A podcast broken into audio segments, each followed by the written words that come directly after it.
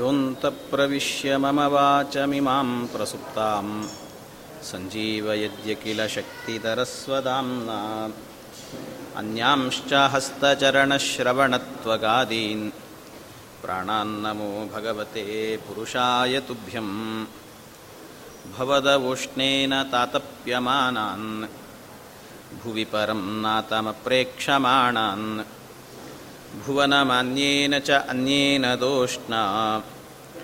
भवतु भीर्मा इति नः सान्त्वयन्तं प्रणतवान् प्राणिनां प्राणभूतं प्रणतिभिः प्रीणये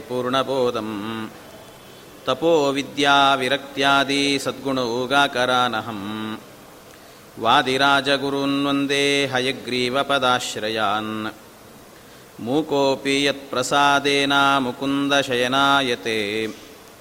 राजराजायते रिक्तो राघवेन्द्रं तमाश्रये। अनवद्यात्मचारित्रं वादिकद्योतभास्करं विद्यामान्यगुरुं वन्दे विद्याविद्योतपास्वरम् श्रीविश्वेशतीर्थगुरुभ्यो नमः। तपस्वाध्यायनिरतं तपस्वी वाग्विदाम्बरं नारदं परिपप्रच्च वाल्मीकिर्मुनिपुङ्गवं महाव्याकरणाम्बोधिमन्तमानसमन्दरम्। ಕವಯಂತಂ ರಾಮಕೀರ್ತ್ಯ ಹನುಮಂತಮುಪಾಸ್ಮಹೇ. ಶ್ರೀ ಗುರುಭ್ಯೋ ನಮಃ. ಹರಿ ಓಂ ಹರಿ ಓಂ ಹರಿ ಓಂ.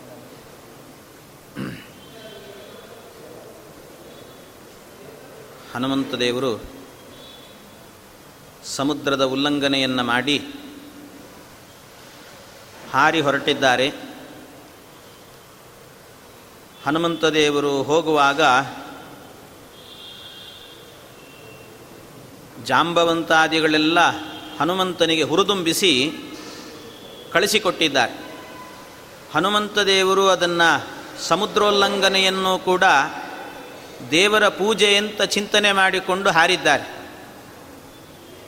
ಅವರು ಹಾರುವಾಗಲೇ ಮೊದಲಿಗೆ ಹೇಳಿದ್ರಂತೆ, ಜಾಂಬವಂತ ಎಲ್ಲರೂ ಕೂಡ ಅಂಗದ ಜಾಂಬವಂತ ಎಲ್ಲ ಹೇಳಿದ್ರಂತೆ. ಹನುಮಂತ ದೇವರು ಹೋಗುವಾಗ, ಹನುಮಂತ ಲಂಕಾಪಟ್ಟಣಕ್ಕೆ ಹೋಗ್ತಾ ಇದ್ದೀಯಾ? ಹೋದ ನಂತರ ಸೀತಾದೇವಿ ಸಿಗೋದು ಸ್ವಲ್ಪ ತಡ ಆಗಬಹುದೋ ಏನೋ ಗೊತ್ತಾಗಲ್ಲ. ಅಂತೂ ನೀನು ಹುಡುಕಬೇಕು. ಹುಡುಕಿದ ನಂತರ ಸೀತೆ ಸಿಗಬೇಕು. ಎಷ್ಟು ದಿವಸ ಆಗುತ್ತೋ ಏನೋ ಗೊತ್ತಿಲ್ಲ. ನಾವು ಭಾಳ ದಿವಸ ಇಲ್ಲೇ ಕಾಯಲಿಕ್ಕೂ ಆಗೋದಿಲ್ಲ. ಅದಕ್ಕೆ ಆದಷ್ಟು ಬೇಗ ಬಂದುಬಿಡು ಅಂತ ಜಾಂಬವಂತಾದಿಗಳೆಲ್ಲ ಹೇಳಿದ್ರಂತೆ. ಅದಕ್ಕೆ ಹನುಮಂತ ದೇವರು ಹೇಳಿದ್ರಂತೆ, ಹೋಗುವಾಗಲೇ ಜಾಂಬವಂತ, ಏನು ಯೋಚನೆ ಮಾಡಬೇಡ. ನಾನು ಹೋಗ್ತೇನೆ. ಯಥಾ ರಾಘವ ನಿರ್ಮುಕ್ತ ಶರಶ್ವಸನ ವಿಕ್ರಮ. ಗಚ್ಚೇ ತದ್ವದ್ಗೆ ಗಮಿಷ್ಯಾಮಿ, ಲಂಕಾಂ ರಾವಣ ಪಾಲಿತಾಮಂತ ನಾನು ಹೋಗ್ತಾ ಇರೋದು ಅಂದರೆ ಹೇಗೆ? ನಾನು ಹೋಗೋದಂದ್ರೆ ನಾನು ಹೋಗೋದಲ್ಲ. ನಾನು ಹೋಗೋದು ಅಂದರೆ ನಾನು ರಾಮದೇವರ ಬಾಣ ಇದ್ದಂತೆ ಅಂತ ಹೇಳ್ತಾ. ರಾಮದೇವರ ಬಾಣ ಎಷ್ಟು ವೇಗವಾಗಿ ಹೋಗ್ತದೆ.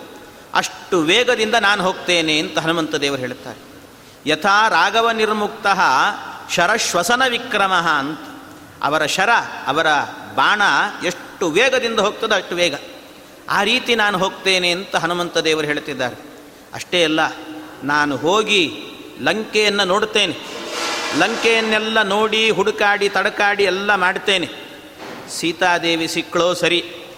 ಅಕಸ್ಮಾತ್ ಏನಾದರೂ ಸೀತಾದೇವಿ ಸಿಗಲಿಲ್ಲ ಅಂದರೆ ಅಲ್ಲಿಂದಲೇ ಸ್ವರ್ಗಕ್ಕೆ ಹಾರ್ತೀನಿ ಅಂತ. ಅಲ್ಲಿಂದಲೇ ಸ್ವರ್ಗಕ್ಕೆ ಹಾರ್ತೇನೆ. ಸ್ವರ್ಗಕ್ಕೆ ಹಾರಿ ಯದಿವಾ ತ್ರಿದಿವೇ ಸೀತಾಂ ನದ್ರಕ್ಷಾಮಿ ಅಕೃತಶ್ರಮ. ನಾನು ಅಲ್ಲೂ ಹೋಗಿ ಏನಾದರೂ ಕೂಡ ಸೀತಾದೇವಿನ ಹುಡುಕಿದಾಗ ಸಿಗಲಿಲ್ಲ ಅಂದರೆ ಪುನಃ ನಾನು ಲಂಕೆಗೆ ಬರ್ತೀನಿ ಅಂತ. ಹನುಮಂತ ಹೇಳಿದ್ದು ಮತ್ತೆ ಲಂಕೆಗೆ ಬರ್ತೀನಿ. ಲಂಕೆಗೆ ಬಂದು ಅದನ್ನು ನೋಡ್ತೀನಿ, ಇನ್ನೊಮ್ಮೆ ಲಂಕೆ ಹುಡುಕ್ತೇನೆ. ಅಕಸ್ಮಾತ್ ಸಿಗಲಿಲ್ಲ ಅಂದರೆ ಬದ್ವಾ ರಾಕ್ಷಸ ರಾಜಾನಂ ಆನಯಿಷ್ಯಾಮಿ ರಾವಣಂ. ಅಲ್ಲಿಂದ ರಾವಣನನ್ನೇ ಕಟ್ಟಿ ಹೊಡೆದು ಬಡಿದು, ಅದು ಸಾಕಾಗಲಿಲ್ಲ ಅಂತ ಇಡೀ ಲಂಕೆಯನ್ನೇ ಒಂದು ಕೈಯಲ್ಲಿ ಕಿತ್ಕೊಂಡು ತೊಗೊಂಬಂದು ಇಲ್ಲಿ ಇಟ್ಟುಬಿಡ್ತೇನಂತೆ ನಾವೆಲ್ಲ ಸೇರಿ ಹುಡುಕೋಣಂತೆ ಅಂತಂದು ಹನುಮಂತ ಹೇಳಿದ ಮಾತು, ನಾವೆಲ್ಲ ಸೇರಿ ಬೇಕಾದ್ರೆ ಹುಡುಕಿ ಬಿಡೋಣಂತೆ ಬೇಕಾದ್ರೆ ನನಗೆ ಸಿಗಲಿಲ್ಲ ಅಂದರೂ ಕೂಡ ಲಂಕೆಯನ್ನೇ ಕಿತ್ಕೊಂಡ್ಬರ್ತೇನಂತೆ ನಾವೆಲ್ಲ ಸೇರಿ ಹುಡುಕೋಣಂತೆ ಅಂತ ಹನುಮಂತ ದೇವರು ಹೇಳಿ ಹೊರಟಿದ್ದಾರಂತೆ. ಅದಕ್ಕೆ ಹೋಗುವಾಗ ದಾರಿಯಲ್ಲಾಗಬೇಕಾದ್ರೆ ಹನುಮಂತ ದೇವರಿಗೆ ಮೊದಲಿಗೆ ಮೈನಾಕ ಪರ್ವತ ಬಂದು ವಿಶ್ರಾಂತಿ ಪಡಿ ಅಂತ ಹೇಳಿದಾಗ, ನಿಸೀಮ ಪೌರುಷ ಬಲಸ್ಯ ಕುತಶ್ರಮೋಸ್ಯ, ನನಗೆ ಶ್ರಮವೇ ಆಗಿಲ್ಲ ಅಂತ ಹೇಳುತ್ತಾರೆ ಯಾಕೆ ಅಂದರೆ, ರಾಮದೇವರ ಬಾಣ, ಈಗ ಹನುಮಂತ ದೇವರು ಅಂದರೆ. ರಾಮದೇವರು ಬಾಣ ಬಿಟ್ಟರೆ ಆ ಬಾಣ ಹೋಗುವಾಗ ಎಲ್ಲಾದರೂ ಕೂಡ ಸ್ವಲ್ಪ ಶ್ರಮ ಆಗಿದೆ, ವಿಶ್ರಾಂತಿ ಪಡೆದು ಹೋಗ್ತೀನಿ ಅಂತದೇನು. ಹಾಗೆ ಹನುಮಂತ ದೇವರು ಕೂಡ ಅದನ್ನು ನಾರಾಯಣ ಪಂಡಿತಾಚಾರ್ಯ ತುಂಬ ಚೆನ್ನಾಗಿ ಹೇಳುತ್ತಾರೆ. ಹೇಗೆ ಬಿಟ್ಟಿದ್ದಾರೆ ಅಂದರೆ ಅವರನ್ನು ಹನುಮಂತ ದೇವರನ್ನ ಕಿವಿ ತನಕ ಕರೆದಿದ್ದಾರಂತೆ. ಕಿವಿ ತನಕ ಕರೆದು ಅವರಿಗೆ ಗುಟ್ಟು ಹೇಳಿದ್ರಂತೆ ಕಿವಿಯಲ್ಲಿ. ಈ ರೀತಿ ನಾನು ಉಂಗುರವನ್ನು ಕೊಡ್ತೇನೆ, ಆಮೇಲೆ ಸೀತಾದೇವಿ ಕೊಟ್ಟುಬಿಡೋದನ್ನು ನನ್ನ ಗುರುತು ಅಂತ, ಆಮೇಲೆ ನನ್ನ ಏಕಾಂತದ ವಿಚಾರವನ್ನು ಹೇಳ್ತೇನೆ ಅಂತ ಪೂರ್ಣ ಕಿವಿಯಲ್ಲಿ ಹೇಳಿ ಕಳಿಸಿದ್ದಾರಂತೆ.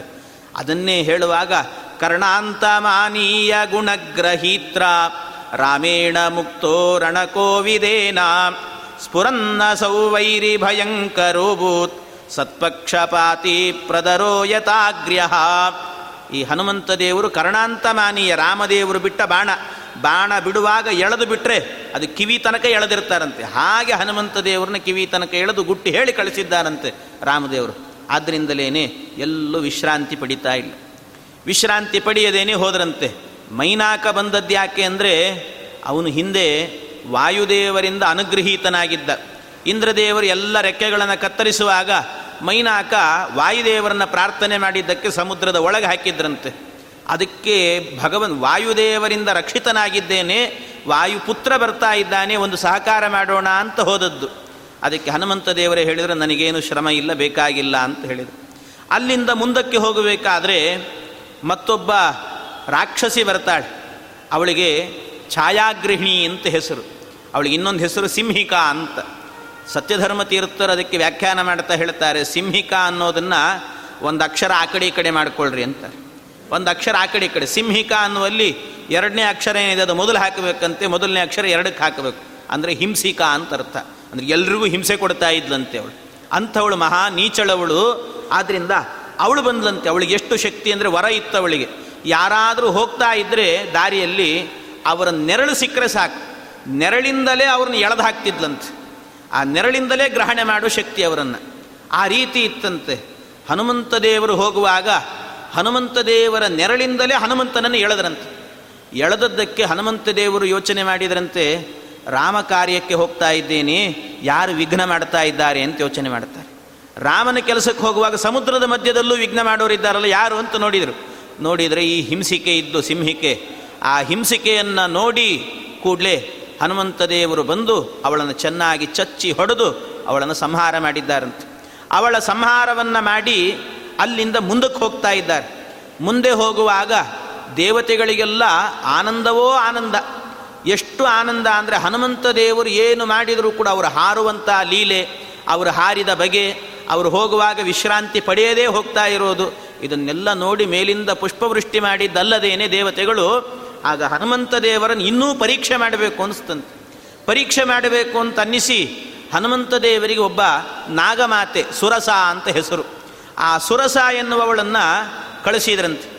ಕಳಿಸಿ ಅವಳಿಗೊಂದು ವರ ಕೊಟ್ರಂತೆ. ಯಾರು ಅವಳ ಅವಳ ಎದುರಿಗೆ ಬರ್ತಾರೋ ಅವರೆಲ್ಲರೂ ಕೂಡ ಅವಳ ಬಾಯಿಗೆ ಬೀಳಲೇಬೇಕು ಅಂತ ವರ ಕೊಟ್ರಂತೆ.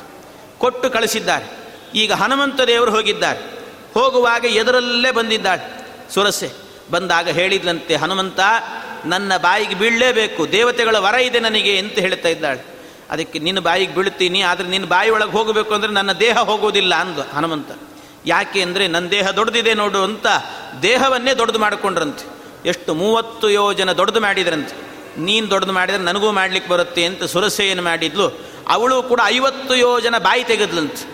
ಇದು ಸಾಕಾಗಲಿಲ್ಲ. ಹನುಮಂತ ದೇವರು ಇನ್ನೂ ಜಾಸ್ತಿ ಮಾಡಿದರು. ಅವರು ಎಪ್ಪತ್ತು ಯೋಜನೆ ಮಾಡಿಕೊಂಡ್ರು. ಇವಳೊಂದು ನೂರು ಯೋಜನೆ ಮಾಡಿಕೊಂಡಂತೆ ಬಾಯಿ. ಇಷ್ಟು ಮಾಡುವಾಗ ಕ್ಷಣ ಮಾತ್ರದಲ್ಲೇನೆ ಪುಟ್ಟ ರೂಪವನ್ನು ತೆಗೆದುಕೊಂಡು ಹನುಮಂತ ದೇವರು ಅವಳ ಬಾಯಿ ಒಳಗೆ ಪ್ರವೇಶ ಮಾಡಿದ್ರಂತೆ. ಬಾಯಿ ಒಳಗೆ ಪ್ರವೇಶ ಮಾಡಿ ಹೇಳಿದ್ರಂತೆ, ಹನುಮಂತ ದೇವರು, ಸುರಸೆ ನಿನ್ನ ಬಾಯಾಗಿ ಬಿದ್ದಿದ್ದೀನಿ ನಾನು, ಬೇಗ ಬಾಯಿ ಮುಚ್ಚು ಅಂತ ಹೇಳಿದ್ರಂತೆ. ಬಾಯಿ ಮುಚ್ಚು ಅಂದರೆ ನೂರು ಯೋಜನದ ಬಾಯಿ ಅಗಲವಾಗಿ ತೆಗೆದಿದ್ದಾಳೆ. ಮುಚ್ಚಬೇಕಂದ್ರೆ ಬೇಕಲ್ಲ ಸಮಯ. ಎಷ್ಟು ಸಮಯ ಬೇಕು? ಇವರಂತೆ ಹನುಮಂತ ದೇವರಂತೆ ಅಣಿಮ ಗರಿಮಾದೆಲ್ಲ ಅವರಿಗೆ ಶಕ್ತಿ ಇಲ್ಲ. ಆದ್ದರಿಂದ ನಿಧಾನವಾಗಿ ಬಾಯಿ ಮುಚ್ಚಬೇಕು. ಅಷ್ಟರೊಳಗೆ ಹನುಮಂತ ದೇವರು ಬಾಯಿಂದ ಹೊರಗೂ ಹೋದರಂತೆ. ಹೊರಗೆ ಹೋದ ನಂತರ ಹೇಳಿದರು, ಹನುಮಂತ ದೇವರು, ದೇವತೆಗಳ ವರ ಏನು? ನಿನ್ನ ಬಾಯಿ ಒಳಗೆ ಬೀಳಬೇಕು ಅಂತ. ನಾನು ಬಿದ್ದಿದ್ದೀನಿ, ದೇವತೆಗಳ ವರವೂ ನಡೆಸಿದ್ದೀನಿ. ರಾಮನ ಕಾರ್ಯಕ್ಕೂ ವಿಘ್ನ ಇಲ್ಲ. ನಿರ್ವಿಘ್ನವಾಗಿ ನಾನು ಹೋಗ್ತೇನೆ ಅಂತ ಹೊರಟ್ರಂತೆ. ಇದೆಲ್ಲ ನೋಡಿ ಹನುಮಂತ ದೇವರನ್ನು ಅದಕ್ಕೆ ಹೇಳೋದು. ಯಾವಾಗಲೂ ಹನುಮಂತ ದೇವರ ಸ್ಮರಣೆ ಮಾಡಬೇಕಂತ. ಬುದ್ಧಿರ್ಬಲಂ ಯಶೋಧೈರ್ಯಂ ನಿರ್ಭಯತ್ವ ಮರೋಗತ ಎಷ್ಟು? ಅವರ ಬುದ್ಧಿ ಅಂತಾದ್ದು ನೋಡಿ. ಬುದ್ಧಿ ಅಂದರೆ ಹೀಗಿರಬೇಕು. ಆ ದೇವತೆಗಳ ವರವನ್ನೂ ನಡೆಸುವಂತಹದ್ದು ಅದೇ ರೀತಿಯಾಗಿ ನಿರ್ವಿಘ್ನವಾಗಿ ರಾಮ ಕಾರ್ಯಕ್ಕೆ ಹೋಗೋದು. ಎರಡೂ ಕಾರ್ಯವನ್ನು ಮಾಡುತ್ತಿದ್ದಾರೆ ಹನುಮಂತ ದೇವರು ಬಹಳ ಅದ್ಭುತವಾದಂಥ ಲೀಲೆ ತೋರಿಸ್ತಾರೆ ಹನುಮಂತ ದೇವರು ಈ ರೀತಿ ಹನುಮಂತ ದೇವರು ಹೊರಟ್ರಲ್ಲ. ಹೊರಡುವಾಗ ಒಟ್ಟು ಮೂರು ರೀತಿಯಾದ ವಿಘ್ನ ಬಂತು ಅಂತ ಹೇಳ್ತಾರೆ. ಮೂರು ರೀತಿ ವಿಘ್ನ, ಒಂದು ಮೈನಾಕ ಬಂದ ಮೇಲೆ, ಆಮೇಲೆ ಸಿಂಹಿಕಾ ಬಂದ್ಲು, ಆಮೇಲೆ ಸುರಸ ಬಂದ್ಲು. ಮೂರು ವಿಘ್ನಗಳು ಬಂತು. ಮೂರು ವಿಘ್ನಗಳು ಕೂಡ ಹೇಗೆ ಅಂದರೆ, ಒಂದೊಂದು ವಿಘ್ನಗಳು ಕೂಡ ಒಂದೊಂದು ರೀತಿ ಚಿಂತನೆ ಮಾಡಬೇಕಂತ. ಏನು? ಒಂದು ಆದಿ, ಆಧ್ಯಾತ್ಮಿಕವಾದಂಥ ವಿಘ್ನ, ಇನ್ನೊಂದು ಆದಿ ಭೌತಿಕವಾದ ವಿಘ್ನ, ಮತ್ತೊಂದು ಆದಿ ದೈವಿಕವಾದಂಥ ವಿಘ್ನ ಅಂತ. ಆಧ್ಯಾತ್ಮಿಕವಾದ ವಿಘ್ನ ಅಂತ ಹೇಳಿದರೆ ಅದು ನಮ್ಮ ಬಂಧು ಬಾಂಧವರಿಂದಲೇ ಬರುವ ವಿಘ್ನ ಅಂತ. ನಮಗೆ ಹತ್ತಿರದವರು ಅಂತ ಇರ್ತಾರೆ. ಅಂಥವರಿಂದಲೇ ಬರುವಂಥ ವಿಘ್ನ. ಈ ಉದಾಹರಣೆಗೆ, ಏನೋ ನಾವು ತಿರುಪತಿಗೆ ಹೋಗಬೇಕು ನಾಳೆ. ಯಾವುದೋ ನಮ್ಮ ಸಂಬಂಧಿಕರ ಮನೆಗೆ ಹೋಗಿ ಕೂತಿದ್ದೇವೆ. ಇವತ್ತು ಹೋಗ್ಬಿಡ್ತೀನಿ ತಿರುಪತಿಗೆ ಅಂತ ಹೇಳಿದರೆ, ಅಯ್ಯೋ, ಇವತ್ತು ತಾನೇ ಬಂದಿದ್ದೀರಿ, ಯಾಕೆ ಇವತ್ತೇ ಹೋಗ್ತೀರಿ? ಇನ್ನೊಂದು ಎರಡು ದಿವಸ ಇದ್ದು ಹೋಗ್ರಿ ಅಂತ. ಒಳ್ಳೆ ರೀತಿಯಲ್ಲೇ ಹೇಳಿರ್ತಾರೆ. ಆದರೆ ಅಂತೂ ನಾವು ಸತ್ಕಾರ್ಯ ಮಾಡುವ ವಿಘ್ನ ಅಂತೂ ಹೌದು. ನಾವು ಹೋಗಬೇಕು, ಆದರೆ ವಿಘ್ನ ಅಂತೂ ನಡೀತಾ ಇದೆ ಅದು ಇದು ಆಧ್ಯಾತ್ಮಿಕವಾದ ಬಂಧುಗಳಿಂದ ಬರುವಂಥ ವಿಘ್ನ ಅಂತಾರೆ. ಈ ವಿಘ್ನ ಬಂದದ್ದು ಮೈನಾಕನಿಂದ ಬಂತು ಹನುಮಂತ ದೇವರಿಗೆ. ಬಾ ನನ್ನಲ್ಲಿ ವಿಶ್ರಾಂತ ಪಡಿ ಅಂತ ಹೇಳಿದರು. ಆ ವಿಘ್ನವನ್ನೂ ಪರಿಹಾರ ಮಾಡಿಕೊಂಡಿದ್ದಾರೆ. ಆಮೇಲೆ ಮುಂದೆ ಹೋಗುವಾಗ ಆದಿ ಭೌತಿಕ, ಅಂದರೆ ಭೂತಗಳಿಂದ ಬರುವಂಥದ್ದು ರಾಕ್ಷಸಿಯಿಂದ ಬಂದಂಥ ವಿಘ್ನ, ಸಿಂ, ಸಿಂಹಿಕೆಯಿಂದ ಬಂದ ವಿಘ್ನ, ಅದನ್ನೂ ಪರಿಹಾರ ಮಾಡಿಕೊಂಡಿದ್ದಾರೆ ಹನುಮಂತ ದೇವರು. ಆಮೇಲೆ ಆದಿ ದೈವಿಕ ದೇವತೆಗಳೇನೇ ಸೃಷ್ಟಿ ಮಾಡಿ ಕಳಿಸಿರುವಂಥ ವಿಘ್ನ ಸುರಸೆ. ಆ ಸುರಸೆ ಬಂದಾಗ ಅವಳನ್ನೂ ಪರಿಹಾರ ಮಾಡಿಕೊಂಡು ಹೋಗಿದ್ದಾರೆ ಆದ್ದರಿಂದ ಹನುಮಂತ ದೇವರ ಸ್ಮರಣೆ ಮಾಡಿಕೊಂಡು ಯಾರಾದರೂ ಪ್ರಯಾಣ ಮಾಡಿದರೆ ಪ್ರಯಾಣ ಕಾಲದಲ್ಲಿ ಹನುಮಂತ ದೇವರ ಸ್ಮರಣೆ ಮಾಡಬೇಕಂತ. ಬುದ್ಧಿರ್ಬಲಂ ಯಶೋಧೈರ್ಯಂ ನಿರ್ಭಯತ್ವ ಮರೋಗತ ಅಜಾಡ್ಯಂ ವಾಕ್ಪಟುತ್ವಂಚ ಹನುಮತ್ ಸ್ಮರಣಾತ್ ಭವೇತಂತ ಹನುಮಂತ ದೇವರ ಸ್ಮರಣೆ ಮಾಡಿಕೊಂಡು ಯಾರಾದರೂ ಕೂಡ ಪ್ರಯಾಣ ಮಾಡಿದರೆ ಅವರು ನಿರ್ವಿಘ್ನವಾಗಿ ತಲುಪಬೇಕಾದ ಸ್ಥಳಕ್ಕೆ ಹೋಗಿ ತಲುಪ್ತಾರಂತೆ. ಅವರಿಗೆ ಆಧ್ಯಾತ್ಮಿಕ, ಆದಿಭೌತಿಕ, ಆದಿದೈವಿಕ ಯಾವ ವಿಘ್ನಗಳು ಬರೋದಿಲ್ಲ. ಆ ರೀತಿ ಹೋಗಿ ತಲುಪಬೇಕು ಅಂದರೆ ಹನುಮಂತ ದೇವರ ಸ್ಮರಣೆ ಮಾಡಿಕೊಂಡು ಹೋಗಬೇಕಂತೆ. ಅದನ್ನು ಹನುಮಂತ ದೇವರು ಹಾಗೆ ಮಾಡಿದ್ದಾರೆ. ಹೋದ್ರಂತೆ ಹೋಗಿ ಅವರು ಸರಿಯಾಗಿ ಹೋಗಿ ನಿಂತದ್ದು ಎಲ್ಲಿ ಅಂದರೆ ಲಂಕಾಪಟ್ಟಣದ ಗೋಡೆ ಮೇಲೆ ನಿಂತಿದ್ದಾರಂತೆ. ಲಂಕಾಪಟ್ಟಣದ ಕಾಂಪೌಂಡ್, ಆ ಕಾಂಪೌಂಡ್ ಮೇಲೆ ನಿಂತರಂತೆ. ರಾತ್ರಿ ಆಗ್ತಾ ಇದೆ ಆಗಲೇನೆ. ರಾತ್ರಿ ಆಗುವ ಹೊತ್ತಲ್ಲಿ ಲಂಕಾಪಟ್ಟಣದ ಮೇಲೆ ನಿಲ್ಲುವಾಗ ಆ ಪ್ರಸಂಗದಲ್ಲಿ ಹನುಮಂತ ದೇವರು ಹೇಗೆ ನಿಂತರು ಅಂತ ಹೇಳಿದರೆ, ಅವರು ಮೊದಲು ಅಲ್ಲಿ ಕಾಲಿಡುವಾಗ ಎಡಗಾಲಿಟ್ರಂತೆ. ಎಡಗಾಲಿನಿಂದ ಪ್ರವೇಶ ಮಾಡಿದ್ರಂತೆ. ಲಂಕಾಪಟ್ಟಣ ಹನುಮಂತ ದೇವರು ಪ್ರವೇಶ ಮಾಡಿದ್ದು ಎಡಗಾಲಿಂದ ಅಂತ ಹೇಳುತ್ತಾರೆ ಯಾಕೆ ಅಂದರೆ ಅಲ್ಲಿಗೆ ಪ್ರವೇಶ ಮಾಡುವಾಗ ಎಡಗಾಲಿಂದಲೇ ಮಾಡಬೇಕಂತ. ಯಾಕೆ? ಶಾಸ್ತ್ರದಲ್ಲಿ ಇದೆ ಅದೆಲ್ಲ ನಿಯಮಗಳಿದ್ದಾವೆ. ಕೆಲವು ಕಡೆ ಹೋಗಬೇಕಾದ್ರೆ, ಕೆಲವೊಮ್ಮೆ ಕಾಲಿಡುವಾಗ ಎಡಗಾಲಿಟ್ಟೇ ಹೋಗಬೇಕು. ಕೆಲವರು ಮನೆಗೆ ಹೋಗಬೇಕಾದ್ರೆ ಹಿಂಬಾಗಿಲಿಂದಲೇ ಹೋಗಬೇಕಂತ. ಶತ್ರುಗಳ ಮನೆಗೆಲ್ಲ ಹೋಗುವಾಗ ಅವ್ರ ಮನೆಗೆ ಮುಂಬಾಗಿಲಿಂದ ಹೋಗಬಾರದು. ಹಿಂಬಾಗಿಲಿಂದ ಹೋಗಬೇಕು. ಅದು ಹಿಂಬಾಗಿಲಿಂದ ಹೋಗಿ ಒಳಕ್ಕಾಲಿಡುವಾಗ ಎಡಗಾಲಿಟ್ಟೇ ಹೋಗಬೇಕಂತ. ಅದೇ ಏನಾದರೂ ಕೂಡ ನಾವು ಪ್ರಯಾಣ ಮಾಡ್ತಾ ಇದ್ದೇವೆ ಎಲ್ಲಾದರೂ. ಸತ್ಕಾರ್ಯಕ್ಕೆ ಅಂತ ಹೋಗ್ತಿದ್ದೇವೆ, ಒಳ್ಳೆ ಊರಿಗೆ ಹೋಗ್ತಿದ್ದೇವೆ. ಆಗ ಬಲಗಾಲು ಮುಂದೆ ಇಟ್ಟು ಹೋಗಬೇಕಂತೆ. ಅಥವಾ ನಮ್ಮದೇ ಮನೆ ಗೃಹ ಪ್ರವೇಶ ಪ್ರಯಾಣ ಕಾಲೇ ಸ್ವಗೃಹ ಪ್ರವೇಶೇ, ವಿವಾಹ ಕಾಲೇ ಪಿಚ ದಕ್ಷಿಣಾಂಗ್ರಿಂ. ಅದಕ್ಕೆ ಶಾಸ್ತ್ರ ಹೇಳಿದೆ. ಪ್ರಯಾಣ ಕಾಲೇ, ಪ್ರಯಾಣ ಕಾಲದಲ್ಲಿ ಅಷ್ಟೇ ಅಲ್ಲ, ಇನ್ನು ಸ್ವಗೃಹ ಪ್ರವೇಶ, ನಮ್ಮ ಗೃಹ ಪ್ರವೇಶದ ಕಾಲದಲ್ಲಿ, ವಿವಾಹ ಕಾಲದಲ್ಲಿ ಬಲಗಾಲನ್ನು ಇಟ್ಟು ಒಳಗೆ ಹೋಗಬೇಕಂತೆ. ಇದರಲ್ಲೆಲ್ಲ ಬಲಗಾಲನ್ನು ಮುಂದೆ ಮಾಡಬೇಕು. ಅದೇ ಹಿತ್ವಾಗ್ರತ ಶತ್ರುಗೃಹ ಪ್ರವೇಶೇ. ವಾಮಂ ನಿದದ್ಯಾತ್. ಅಲ್ಲಿ ಹಿತ್ವಾಗ್ರತ ಶತ್ರು ಗ್ರಹ ಪ್ರವೇಶ, ಶತ್ರುಗಳ ಗ್ರಹವನ್ನು ಪ್ರವೇಶ ಮಾಡಬೇಕು ಅಂದರೆ ಎಡಗಾಲನ್ನೇ ಇಟ್ಟು ಹೋಗಬೇಕು ಅಂತ ಹೇಳ್ತಾರೆ. ಅದಕ್ಕೆ ಶಾಸ್ತ್ರ ಹೀಗಿದೆ ಅನ್ನೋದನ್ನು ತಿಳಿಸೋದಕ್ಕೋಸ್ಕರವೇನೆ ಹನುಮಂತ ದೇವರು ಎಡಗಾಲನ್ನು ಇಟ್ಟು ಲಂಕಾ ಪ್ರವೇಶ ಮಾಡ್ತಿದ್ದಾರಂತೆ. ಲಂಕಾ ಪ್ರವೇಶ ಮಾಡಿ ಎಲ್ಲ ಕಡೆ ಓಡಾಡ್ತಾ ಇದ್ದಾರಂತೆ ಲಂಕೆಯಲ್ಲಿ. ಲಂಕೆಯಲ್ಲಿ ಓಡಾಡುವಾಗ ಹನುಮಂತ ದೇವರಿಗೆ ಎಲ್ಲ ಕಡೆ ಓಡಾಡಿದರು. ಓಡಾಡುವಾಗ ಎಲ್ಲೆಲ್ಲಿ ಹೆಣ್ಣು ಮಕ್ಕಳು ಇದ್ದಾರೆ ಅಲ್ಲಿಗೆ ಹೆಚ್ಚು ಓಡಾಡಿದ್ರಂತೆ. ಯಾಕೆ ಅಂದರೆ, ಯಾಕೆ ಹೆಣ್ಣು ಮಕ್, ಸೀತೆಯೂ ಕೂಡ ಹೆಣ್ಣಾದ್ರಿಂದ ಹೆಣ್ಣುಗಳ ಜೊತೆಗೆ ಇರ್ತಾಳೆ ಅಂತ ಎಲ್ಲ ಕಡೆ ಓಡಾಡ್ತಾ ಇದ್ದಾರೆ. ಅದು ಓಡಾಡುವಾಗ ಆ ಪ್ರಸಂಗದಲ್ಲಿ ಒಂದು ಸರ್ತಿ ಅನ್ನಿಸ್ತಂತೆ, ಹನುಮಂತ ದೇವರಿಗೇನೆ. ಅಲ್ಲ, ನಾನು ಇಷ್ಟು ಹೆಣ್ಣು ಮಕ್ಕಳನ್ನು ನೋಡಿದ್ದೇನೆ. ಅದರಲ್ಲೂ ಕೂಡ ಹೇಗೆ ಅಂದರೆ ಒಬ್ಬೊಬ್ಬರು ಕೂಡ ಅಸ್ತವ್ಯಸ್ತವಾಗಿ ಮಲಗಿದ್ರಂತೆ. ಅದಕ್ಕೆ ಹನುಮಂತ ದೇವರೇ ಯೋಚನೆ ಮಾಡಿದ್ರಂತೆ, ನಾನೇನಾದರೂ ಧರ್ಮಭ್ರಷ್ಟನಾದನೋ ಅಂತ. ಯಾಕೆ ಅಂದರೆ ಯಾ ಹೇಗೇಗೋ ಯಾವುದ್ಯಾವುದೋ ಸ್ಥಿತಿಯಲ್ಲಿರುವಂಥ ಹೆಣ್ಣು ಮಕ್ಕಳನ್ನು ನೋಡಿದೆ, ಧರ್ಮಭ್ರಷ್ಟನಾದ್ನ ಅಂತ ಯೋಚನೆ ಮಾಡಿ ತಮ್ಮನ್ನು ತಾವೇ ಸಮಾಧಾನ ಮಾಡಿಕೊಂಡ್ರಂತೆ, ನಾನೇನು ಧರ್ಮಭ್ರಷ್ಟನಾಗಲಿಲ್ಲ ಅಂತ. ಯಾಕೆ ಅಂದರೆ, ಕಾಮಂ ದೃಷ್ಟ ಮಯಾ ಸರ್ವ ವಿಶ್ವಸ್ಥ ರಾವಣ ಸ್ತ್ರೀಯ ನಹಿಮೇ ಮನಸಕ್ಕಿಂಚಿತ್ ವೈಕೃತ್ಯ ಉಪಪದ್ಯತೆ ಅಂತ. ಇಷ್ಟು ಜನರನ್ನು ನೋಡಿದಾಗಲೂ ಕೂಡ ನನ್ನ ಮನಸ್ಸಿನಲ್ಲಿ ಯಾವುದೇ ರೀತಿ ವಿಕಾರ ಆಗಲಿಲ್ಲ. ಅದನ್ನು ಮನಸ್ಸಿನಲ್ಲಿ ವಿಕಾರ ಆಗಿಲ್ಲ ಆದ್ದರಿಂದ ನಾನು ಯಾವುದೇ ರೀತಿ ಧರ್ಮಭ್ರಷ್ಟನಾಗಿಲ್ಲ ಅಂತ ತಾವೇ ಯೋಚನೆ ಮಾಡಿದರು. ಅಂದರೆ ಧರ್ಮದ ಬಗ್ಗೆ ಎಷ್ಟು ಕಾಳಜಿ ನೋಡಿ ಹನುಮಂತ ದೇವರಿಗೂ ಕೂಡ. ಅಷ್ಟು ಧರ್ಮದ ಬಗ್ಗೆ ಕಾಳಜಿ ಮಾಡಿಕೊಂಡು ಅವರೇ ಹೇಳ್ತಾ ಇದ್ದಾರೆ. ಹಾಗೆ ಮುಂದಕ್ಕೆ ಹೋಗಿ ನೋಡ್ತಾ ಇದ್ದಾರಂತೆ.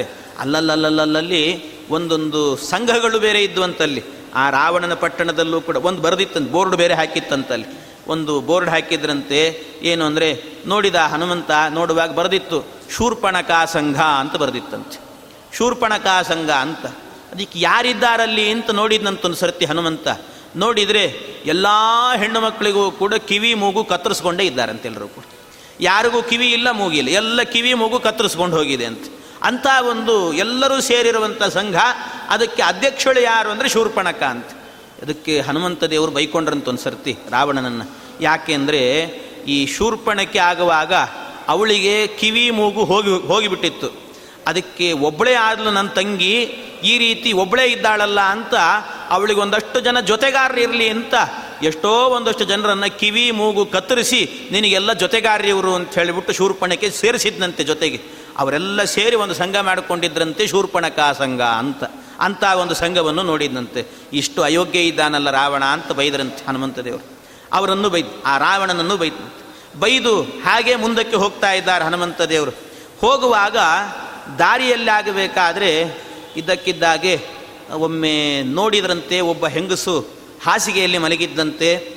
ಮಲಗಿರುವಂತಹ ಹೆಂಗಸನ್ನು ನೋಡುವಾಗ ಬಹಳ ಸುಂದರವಾಗಿದ್ಲು. ಆ ಸುಂದರವಾದಂಥ ಹೆಂಗಸನ್ನು ನೋಡಿ ಒಂದು ಸರ್ತಿ ಆನಂದ ಆಗೋಯ್ತಂತೆ ಹನುಮಂತ ದೇವರಿಗೆ. ಸೀತಾ ಮಾತೆ ಸಿಕ್ಕಿಬಿಟ್ಲು ಅಂತ ಖುಷಿ ಆಯ್ತಂತೆ. ಇವಳೇ ಸೀತೆ ಅಂತ ತಿಳ್ಕೊಂಡು ಬಹಳ ಸಂತೋಷದಿಂದ ನರ್ತನೆ, ಆಸ್ಫೋಟಯಾಮಾಸ ಚುಚುಂಬ ಪುಚ್ಚಂ. ಆಸ್ಫೋಟಯಾಮ ನರ್ತನೆ ಮಾಡ್ತಿದ್ದಾರಂತ ಅಲ್ಲೇನೆ. ಪಟಾಕಿ ಹಚ್ಚಿ ಹೊಡೆದಂತೆ ಸಂತೋಷ ಪಡ್ತಿದ್ದಾರಂತೆ ಚುಚುಂಬ ಪುಚ್ಚಂ, ಅವರ ಬಾಲವನ್ನು ಹಿಡಿದು ಅವರೇ ಮುತ್ತು ಕೊಡ್ತಾ ಇದ್ದಾರಂತೆ. ಕಪಿಚೇಷ್ಟೆ ಹೇಗಿರ್ತದೆ ಹಾಗೆ ಮಾಡ್ತಿದ್ದಾರಂತೆ ಸೀತೆ ಸಿಕ್ಬಿಟ್ಲು ಸಿಕ್ಬಿಟ್ಲು ಅಂತ ಆನಂದ ಪಡ್ತಿದ್ದಾರೆ ಹೀಗೆ ಆನಂದ ಪಟ್ಟಾದ ನಂತರ ಒಂದು ಕ್ಷಣ ಯೋಚನೆ ಮಾಡಿದ್ರಂತೆ ಹನುಮಂತ ದೇವರು ಅಲ್ಲ, ಏನು ಮಾಡ್ತಾ ಇದ್ದೇನೆ ನಾನು? ಅಂದರೆ ದೂತನಾದವನಿಗೆ ಹಾಗೆ ವರ್ತಿಸಬೇಕು ಅಂತ ತೋರಿಸ್ತಾರೆ ಹನುಮಂತ ದೇವರು ಯಾವ ರೀತಿ? ಅವರನ್ನು, ಅವಳನ್ನು ನೋಡಿ ಸೀತೆ ಅಂತ ತಿಳಿದೆಲ್ಲ, ಸೀತೆ ಆಗಲಿಕ್ಕೆ ಸಾಧ್ಯನಾ? ಯಾಕೆ ಸುಖದ ಸುಪ್ಪತ್ತಿನ ಹಾಸಿಗೆಯಲ್ಲಿ ಮಲಗಿದ್ದಾಳೆ. ರಾಮನನ್ನು ಬಿಟ್ಟಂಥ ಸೀತೆ ಹೀಗೆ ಮಲಗಲಿಕ್ಕೆ ಸಾಧ್ಯನಾ? ಖಂಡಿತವಾಗಿಯೂ ಕೂಡ ಸಾಧ್ಯವೇ ಇಲ್ಲ. ಈ ರೀತಿ ಮಲಗಿದ್ದಾಳೆ ಅಂದರೆ ಇವಳು ಸೀತೆ ಆಗಲಿಕ್ಕೆ ಸಾಧ್ಯ ಇಲ್ಲ ಅಂತ ತೀರ್ಮಾನ ಮಾಡಿದ್ರಂತೆ ಹನುಮಂತ ದೇವರು ಯಾಕೆ ಹಾಗಾದರೆ ಒಂದು ಕ್ಷಣ ಮಂಡೋದರಿ ನೋಡಿದ್ದು ನೋಡಿದ್ದು ಮಂಡೋದರಿಯನ್ನು. ನೋಡಿ ಸೀತೆ ಅಂತ ತಿಳ್ಕೊಂಡಂತೆ.